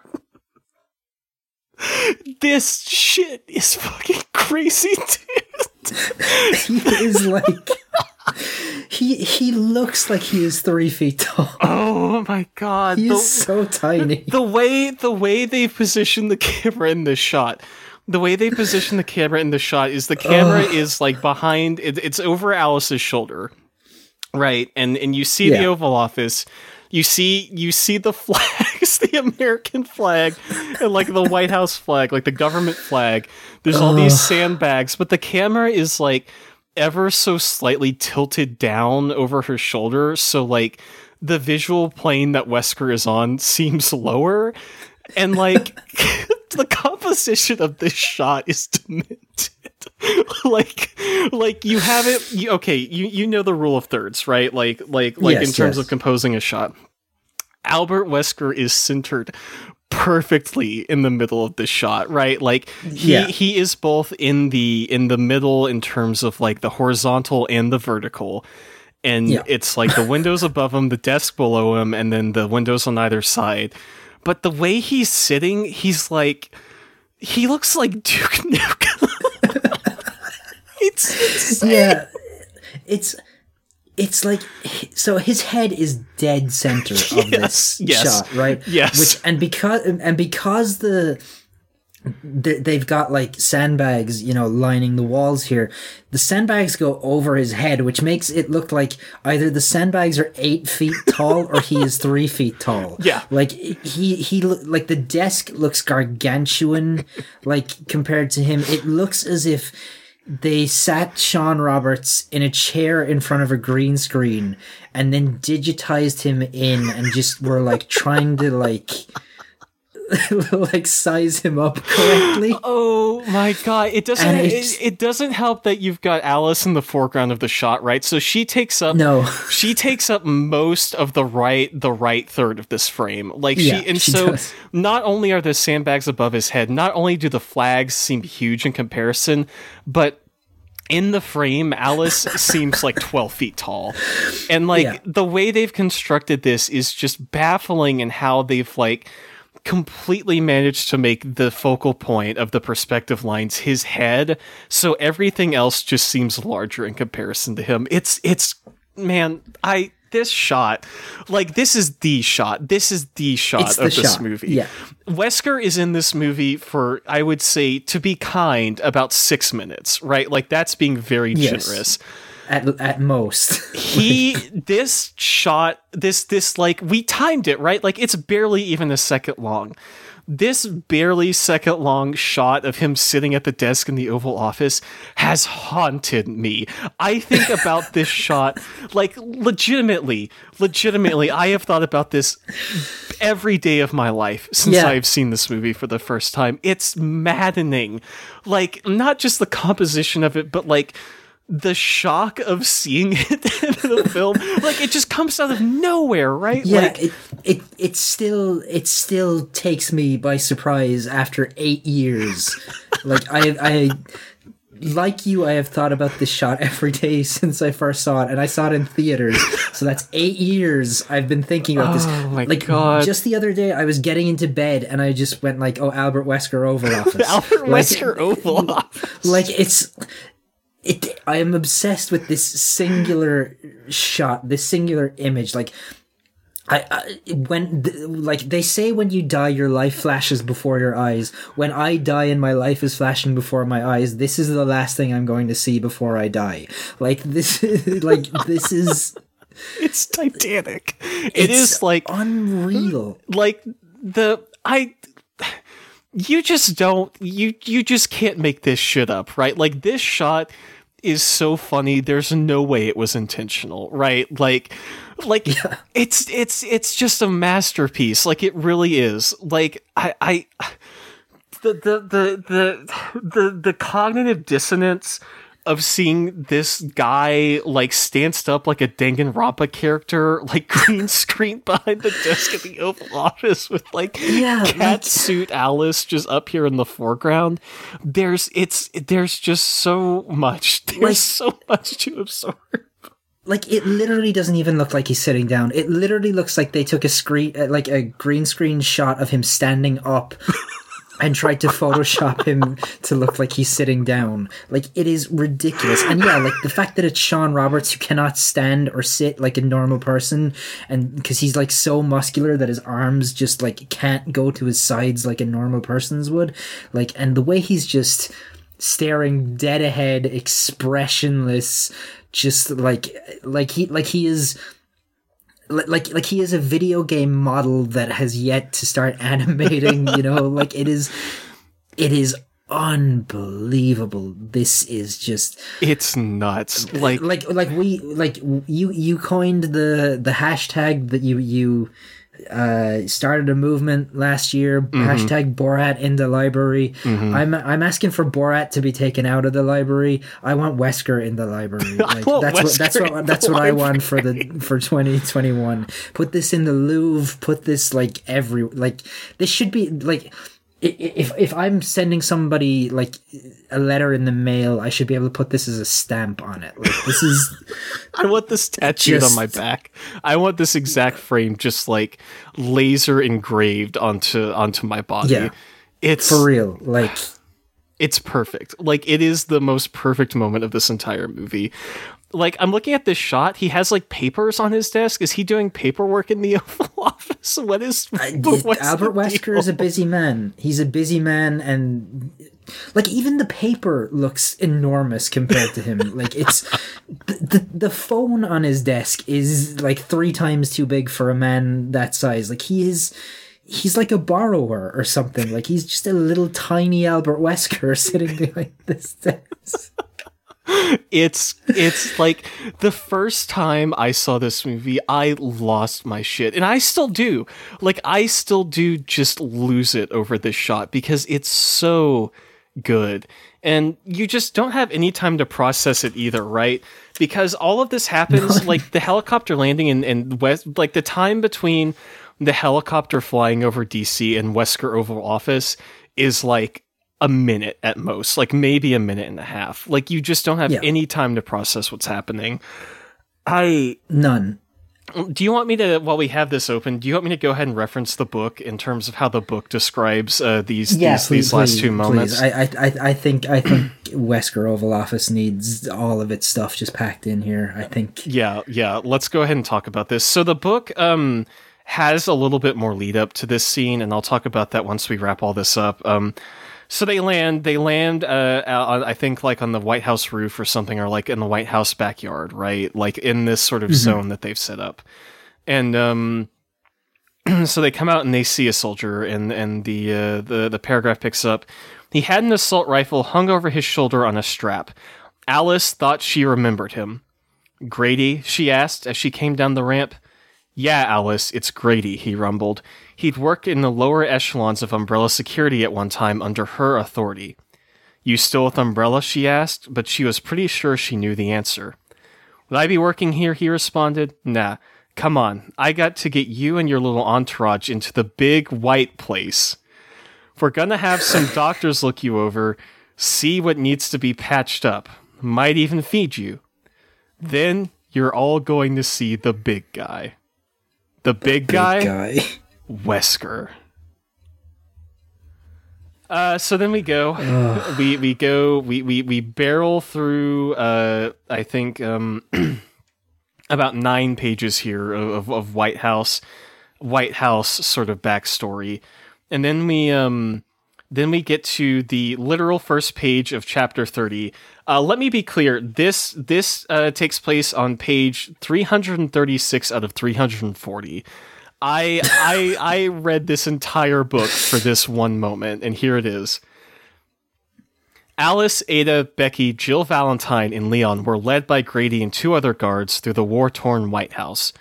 At times they heard explosions, some distant, others too close for comfort. The floor rocked and the lights flickered. They walked past portraits of presidents and beautiful old furniture, their feet quiet on the carpet. Grady stopped at a door flanked by soldiers, knocked, listened, then opened it. Alice went in, but the guards kept the rest from following. And here we go. She knew the room, the Oval Office. and sitting at the president's desk, dressed in black leather from head to toe, hair slicked back, dark shades covering his eyes, dot dot dot, was Albert Wesker. Wesker, Alice said, nodding once, making yourself at home. Wesker rose from behind the presidential desk and came casually around towards her. I must say, it does have a certain ease to it. I must say, it does have a certain ease to it. Then he struck. She knew the room, the Oval Office. And sitting at the president's desk, dressed in black leather from head to toe, hair slicked back, dark shades covering his eyes, was Albert Wesker. I, every day of my life, every day of my life, I think about not even just this movie, just this shot. Just Yeah. this shot with no exaggeration. It's it has changed my life in a way that few movies have and that is not being ironic, that is not being facetious. I am really just truly obsessed with this. It's it's incredible. it's it's legitimately like when I when I said last week that this movie was like had or had the most affecting imagery since Battleship Potemkin with the baby. hmm This is the shot I was talking about. It's this moment. This this is this is everything. It's that- it's like, astounding. it is it is it is one perfect shot it is one less than perfect shot it is it is literally every time i have watched this movie with somebody else this shot has gotten a reaction out of them it doesn't matter if they're the kind of person who understands why resident evil retribution is perfect or whether they're the kind of person who just would otherwise look at this movie and go like this is stupid what are we doing like every single person reacts to the shot Yeah. of Albert Wesker because it is it is a punch to the face. It really is. Yeah. like it is it is unreal. I it it is the defining moment of this entire franchise. The- is not even just this movie, the whole thing, all six movies. Yeah. This is the pinnacle. Um, but I would say everything after this is also incredibly good as well, right? it is. It is. so yeah. Wesker rises from his from his seat as as the book Standing Um, like an absolute freak, I might add. yeah. Just complete power stance, so overly muscled that like he cannot walk like a human being. he looks like a Stretch Armstrong, like a plastic head on top of this grotesque, like stretchy muscular body. It's it's really bizarre. It's interesting that you say that because I went back and watched because I got the the new um, limited box set Uh-huh. of these movies for Christmas. I went back and watched the director's commentary uh, for Afterlife, and at one point during it, Paul W. S. Anderson says of Shawn Roberts, he acts very weird. He looks very weird. I keep looking at Shawn and thinking he's made out of plastic, and that's like that's exactly it, right? That's that's the perfect way of describing Like how do I how he looks and moves. How do I even describe how he stands? Because I also have the second screen cap from when he stands up and he says, I must say there's a certain ease to it. He's like, okay, stand up as straight as you possibly can, tilt your head forward just ever so slightly, and then put your arms forward like an inch from your body. And that's how he's standing here. He's like, I feel like he's completely rigid, right? Yeah, he's got like a Rolex on, like some kind of fancy watch. I don't know what's happening here, right? It's he's like an action figure. Like he is. He's he is like an act. Yeah, yeah. I have nothing to add to that. You're right. that that's that's like the closest thing I can think of to to like describe this. It's an action figure that's like unposed, just like straight out of the box. Just I that- would. that's the pose. I would pay any amount of money to own a Shawn Roberts Resident Evil Retribution Albert Wesker Oval Office action figure.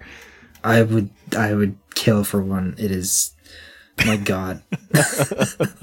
When's Figma going to release an Oval Office set so I can make a custom Albert Wesker action figure? God, God, like I'm just looking at this shot, like, and even his hair looks plastic. Like it looks like Lego hair that, or like you know that like you clipped in the hair to his Yeah. head, like the way it sits on his head. It's like Travolta's wig and Gotti or something like that. Like it Yeah, just feels yeah. affixed to his head in a way that normal hair is not.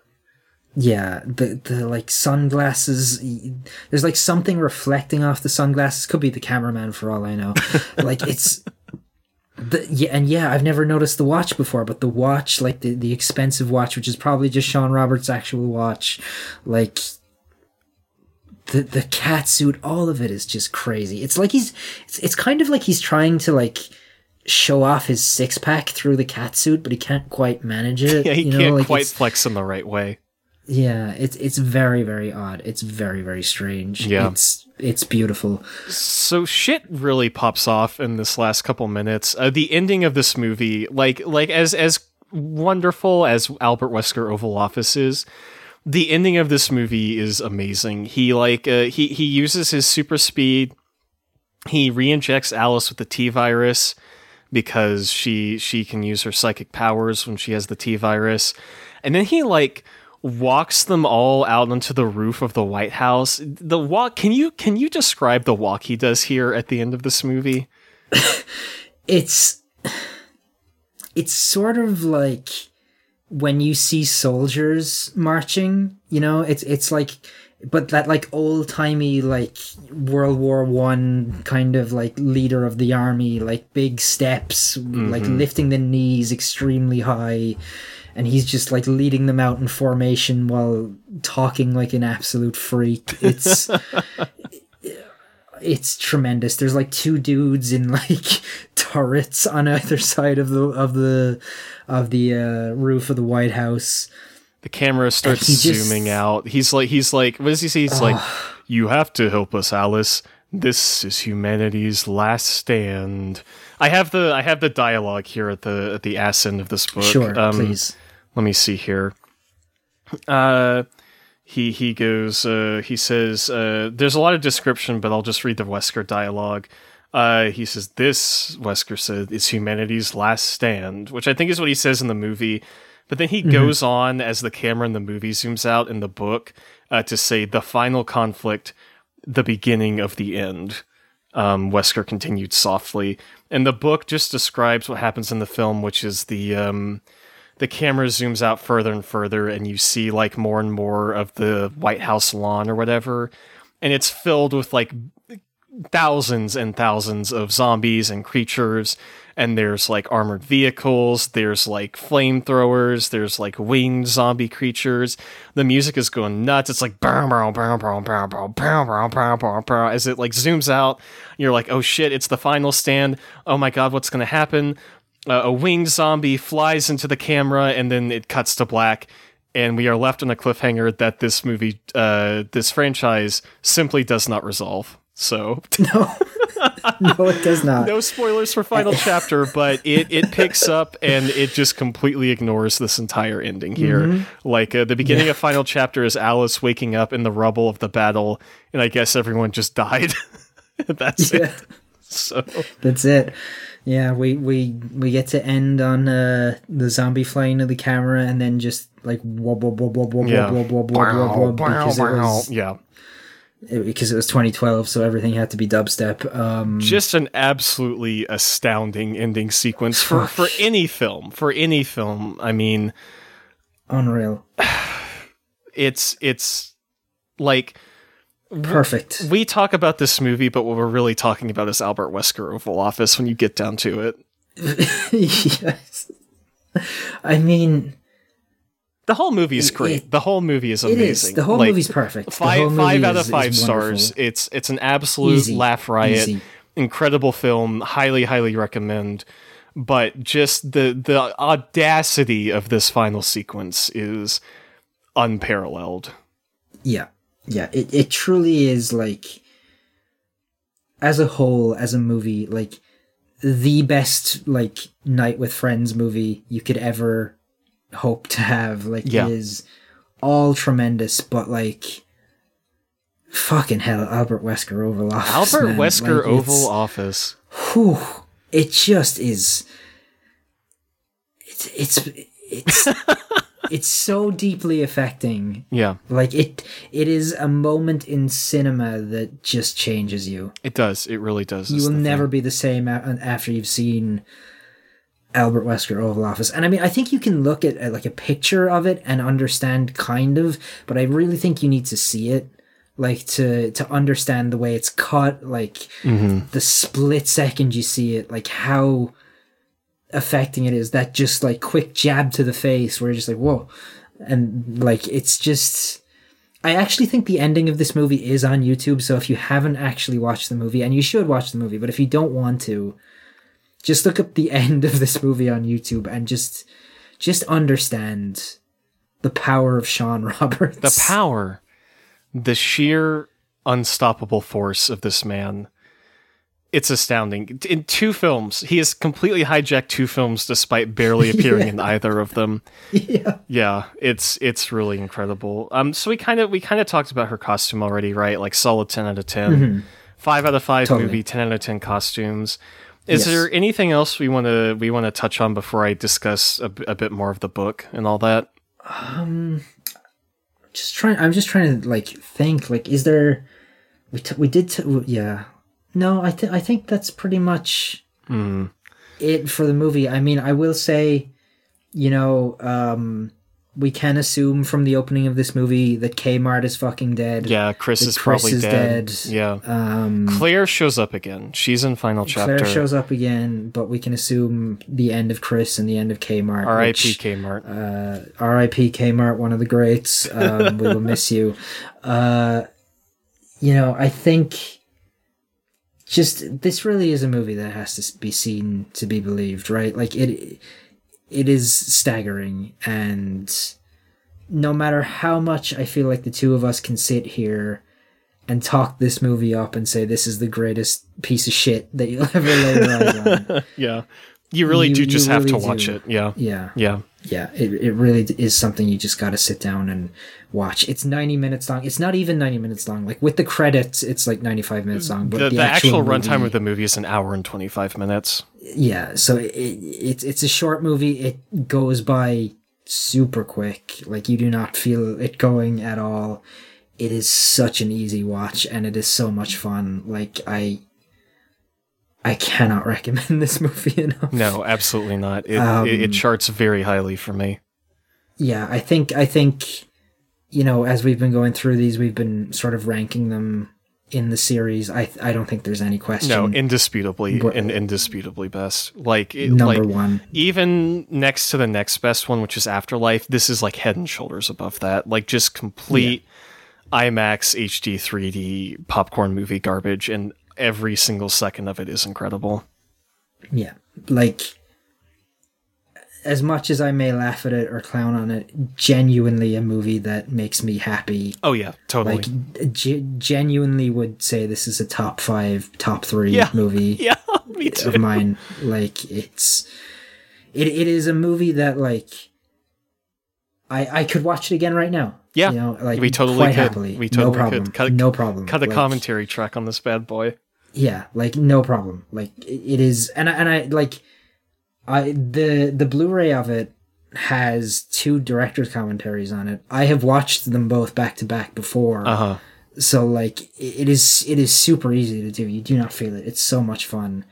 And if if you're listening to this and you haven't seen the movie, you got to check it out. You, if it's yeah. the only one of these you see, you have to check this out. Yeah, I agree. It, it, I mean, for God's sake, there's like a five minute recap at the beginning of this that goes through every everything in the previous films. So, including mm-hmm. Jill's great line, "Shoot to kill" or whatever it is that she says. Yeah, yeah, great, great, absolutely great stuff.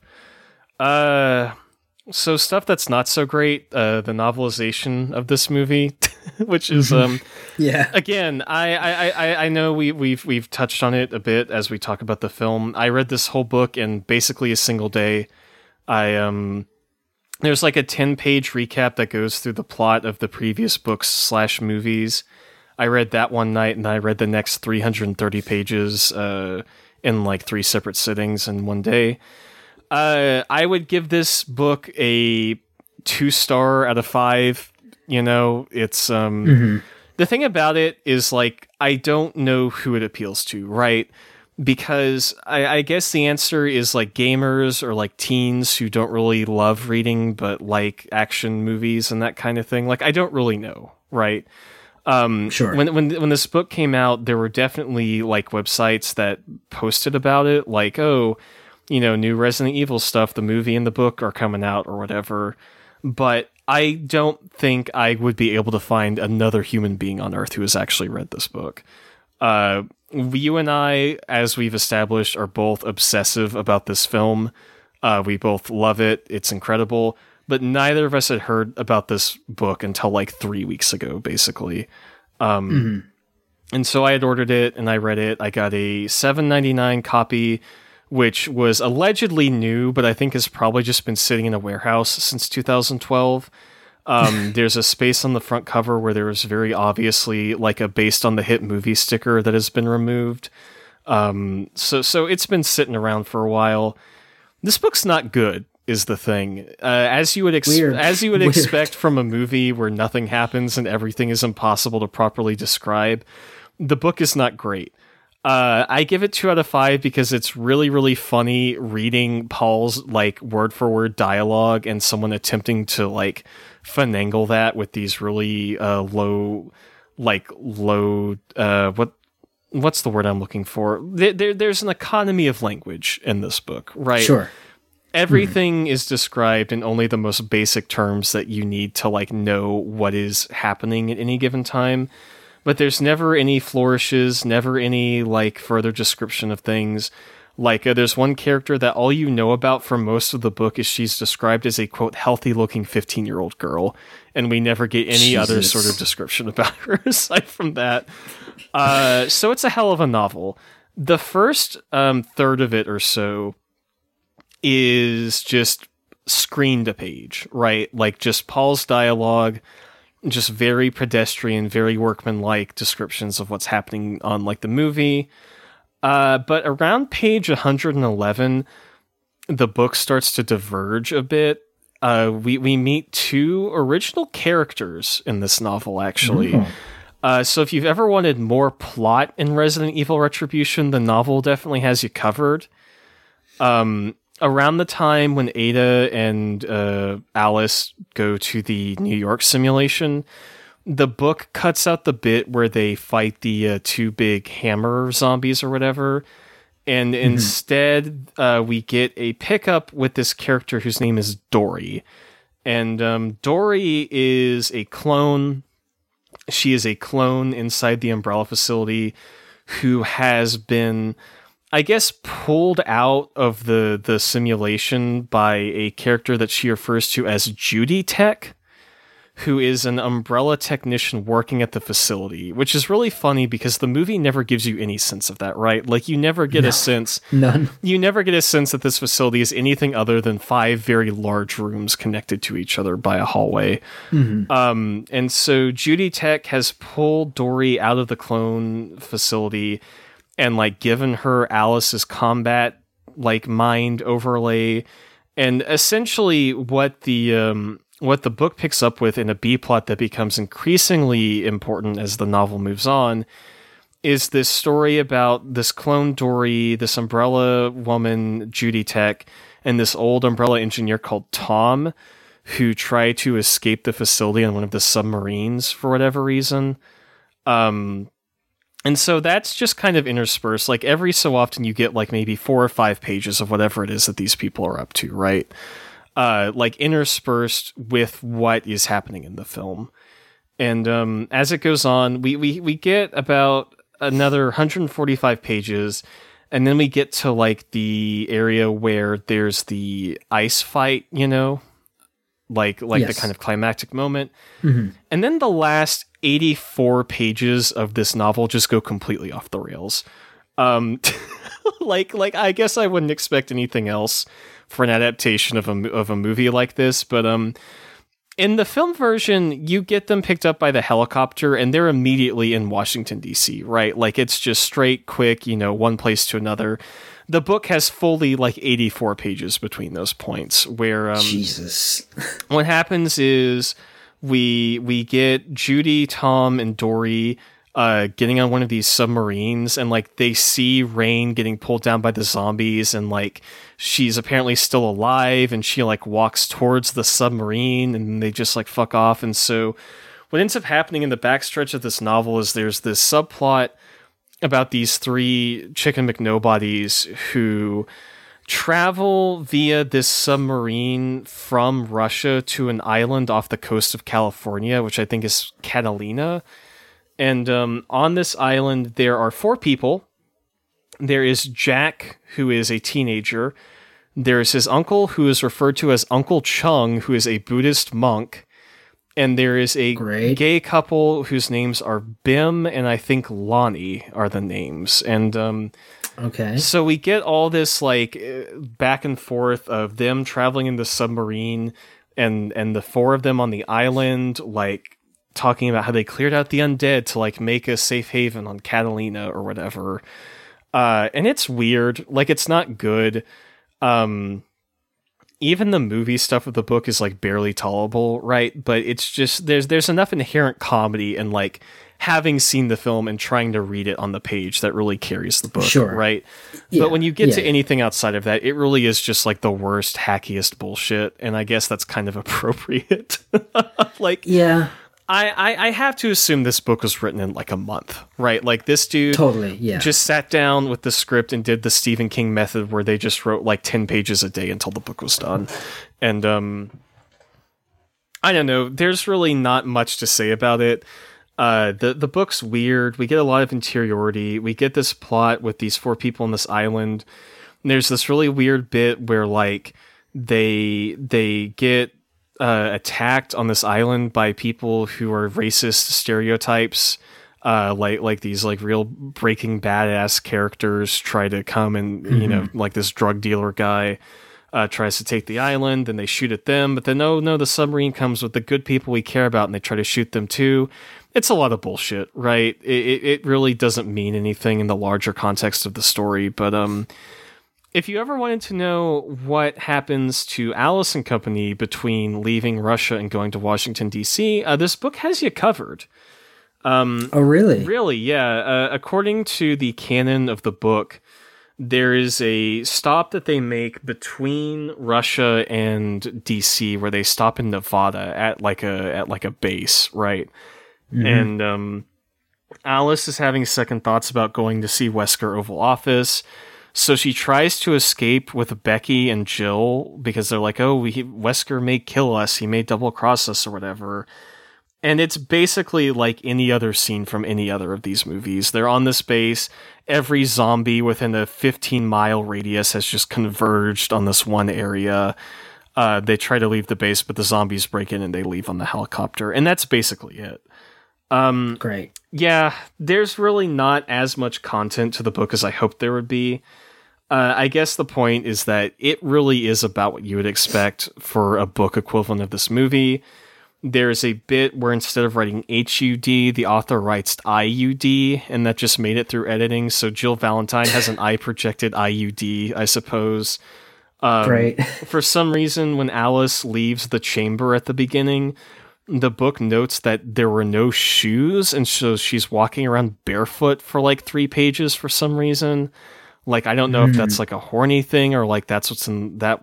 Like, I don't know because in the movie it's just the whole suit, right? Like, there's no Yeah. there's no conflict there, but for some reason, she leaves the chamber uh, barefoot, and then like twelve pages later, uh, it says, "Wow, Alice was really thankful for the shoes, or else the zombie would have bitten her." And there's no mention of her ever picking up shoes uh, between those two moments. So I guess the author just forgot to write the part where she picked up the shoes in the police cruiser or something. I don't know. Yeah, maybe. Maybe it was like whoever wrote this book was working off an early draft and Paul had some weird foot fetish thing God, can you in the early drafts of the script. Can you I don't fucking know. imagine? I I don't want to imagine. One thing about the book that you did because you were sending me like pictures of Yeah. just little bits you'd highlighted. And it killed me that like one of the first things in the book is like it opens with with going like Oh, yeah. it was a beautiful sunny day on the Arcadia and like as soon as I, I as soon as I saw that I was like Jesus okay yeah but I I, I certainly if I'm sitting down to to read a book about Resident Evil Retribution, I don't give a fuck about Dory and No, Judy Tech. absolutely not. Care. Who- who gives a shit? I want I want to hear about Alice and Jill and Wesker and especially Wesker. Especially like I want to hear about the characters that I've like spent time with watching in the movie. Like why not come up with a subplot where Wesker is like doing don't know, paperwork. he's like doing paperwork. He's playing poker at the White House. you know, like just just give me something with Wesker. Like try and replicate how Shawn Roberts speaks. You're an author. You can do that. Yeah. Like, you know, give me give me some of the that shit. Like I don't want I don't want to know about these characters that don't exist. I want to hear about the big guy. I think So, there is a know. moment in here where it describes Wesker in a way I thought was really funny, like when she meets him in the um in the on the video screen for the first time. I uh, Oh, when he skypes in. yeah, I think I, I think I may have it highlighted, or at least I know where the page is. Yeah. Uh, glancing past Ada, Alice saw the face of Albert Wesker framed in the monitors. Uh, he was wearing shades as per usual, dressed in black and grinning with wicked wideness. Um, I mean, you know, that's that's accurate to yeah. to, to how he looks. Yeah, most of this book, like I said, not a whole lot of actual description, but there is a really like just bizarre line at the beginning of chapter 4 here where the author takes a moment out of just like churning through the writing process to make a really weird Jesus reference in this. Um so here we go. This is uh this is where uh this is where suburban Alice is running from the uh, zombies. Uh Alice heard a gurgling snarl come from the backyard. The undead had climbed out the window. There was no going back, and there was no staying here. Either they would find her. Uh, either way, they would find her and Becky. Strange how all this wasn't entirely strange. There was a distant resonance of familiarity, almost deja vu quality about it all. She knew somehow that the bite spread through some sort of infection. It killed and then it resurrected. But what it raised up was soulless, ravening, and existed only to feed on human flesh. It was kind it was a kind of inverted diabolic mockery of the resurrection of Christ, the opposite of a savior arisen. So a real dinger of a line there for you. Uh, A real dinger. I can't recommend reading this book. It's funny if you're a real fuck freak about the movie to some degree, but um it's not good. There's a lot of added interiority. We find out that Alice and Luther were were really really really wanting to get it on. Like I think the book uh, the canonical reason why Luther tagged along in the book is because he wants to see Alice again. Um there's a lot of really weird flashbacks. The book gets like bad, like actually bad at one point. Alice has a flashback to when she was living in the mansion and like undercover, where Umbrella made her like seduce some politician or something, which really sucked ass to read. But um, bet. I feel I feel complete. You know, I'm a completionist. If I start something, I intend to finish it. And having read the Resident Retribution novel, I feel like I've kind of gained the entire experience. But then again, everything you need is right here in the film, right? The film is Yeah. really a, an art piece that speaks for itself, I'd say. It is. It is. It is the art piece. It is the definitive work of an auteur and his muse, Yes. and it is 95 of the best and the worst uh, minutes of cinema Mm-hmm. ever committed to film. And God bless, honestly. God God, bless. bless Paul W. S. Anderson. He really done did it for us on this one. He done did it. He done did it. He he climbed the mountain and he staked his claim and he he fucking did it, Ryan. He did it. He did the thing. He done did it.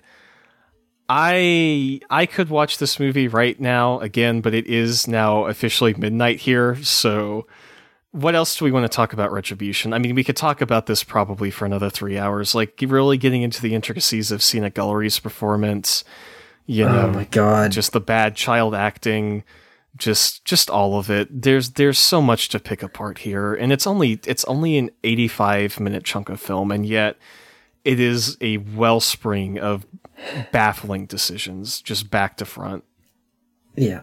It it is a movie that has so much in it that we could do a year of this. Like for real. Like yeah we're not but it, if we were ever to do one movie for a year again. it might be this Like, one This is yeah, it might be this one. This might be the only thing other than uh that which won't be named um that we could get a year out of. yeah yeah totally Yeah. But um yeah, it's six in the fucking morning. Uh, and I worked a full shift today, so I think maybe we should start wrapping it up. I think so. I think so. As much as we want to do the four-hour retribution cast, I think we've gone on long enough. we got two hours out of it. Like, I mean, What else can you ask for? what? Yeah, I mean, couldn't ask for more from Paul. So hmm yeah, um, that's Resident Evil Retribution. God's perfect 2012. God's perfect film. Next week we finish Resident Evil Club with 2016's Resident Evil: The Final Chapter. Uh, Do we have The- to? We have to. We have to. You just said you were a completionist. Yeah, that's true. Um, the, a, a movie that, if Retribution is just 85 minutes of pure, unbridled joy and fun, it's going to take a hard turn in the opposite direction next week. Yeah, Retribution's a hard act to Um, follow, and Final Chapter doesn't even try. Like it, it really No. this like this franchise peaks and then immediately falls apart. I, I really do, for me, feel like uh, Final Chapter is more of an epilogue than an actual final chapter. Like as far as I'm concerned, Yeah. as far as I'm concerned, the story Paul was telling with this, whatever ideas he had, just peak in retribution and and just like end there because final chapter picks up a little bit with that, but the best way I can describe that movie is he just watched a bunch of Walking Dead and was like, "Okay, let's make a Resident Evil now." And it's it's Yeah. it's pretty fucking miserable to be honest, but maybe I'll like it more this time around. Yeah. I, I mean, we'll, we'll get into it next week, but, um, it was, it was, uh, quite a, a turbu- turbulent time, as I understand it, in Paul and Milla's lives. Sure. Um, and I think that's reflected in in the movie. I believe um, she very sadly lost a child. Um, Oh, I didn't know that. in in the run up to it, and I feel like that uh, that very much um, colors uh, Yeah. the movie. Um, it, it certainly is a movie that reads as if they were in a tough place in their lives. Um, it reads like a movie where they just wanted to wrap this up and move on. yeah, Yeah. yeah, it really does. Um, but we'll talk about that more next week when we get to it. Um, thank you as always, Ryan, for for joining Thank me you. for this. You, Thank you. it's it's been a hell of a journey. um, I'm glad we finally made it to this point. We did. Now we now we take a, a, a quick cool off next week, and then we get into something real, real goofy. Then we then we then we really dig into the shit. Um, but until then, Ryan, you are a person who has quite a presence on the internet. Would you like to tell people about it? Uh, yeah, you can follow me on Twitter at Kurscoat. You can find my Letterboxd at Sewer Peak. That's P E A K. Uh, if you want to listen to my other podcast, that's Emoji Drone, which I do with Sylvie from Friends at the Table. We pick an emoji, we talk about it. It's a lot of fun. We haven't been updating recently, but that's because life happens and, uh, you know, Yeah. shit unfolds. So uh, Yeah. we're, we're getting back to that pretty soon. But um, that's about it for me. What are you up to, Niall? Yeah, uh, I do video game stuff at videogamechoochoo.com. We're just about to start working on our Game of the Year stuff, so that should be coming out in a few weeks. Um, I do not have a personal Twitter, but I'm on Letterboxd at Emo Christ. The show is on Twitter. We're still at Borat Club. Our email address is still at boratclubcast at gmail.com. If you have any thoughts about Resident Evil, we totally want to hear them. Um, and yeah, until next week, once again, with Resident Evil, the final chapter where it all goes to shit. Uh, thank you again, Ryan. Um, thank you for listening at home. Uh, please leave us a like, a review, or rating wherever you get your podcasts. We very much appreciate it. And we'll see you next week. Take care. See you next week.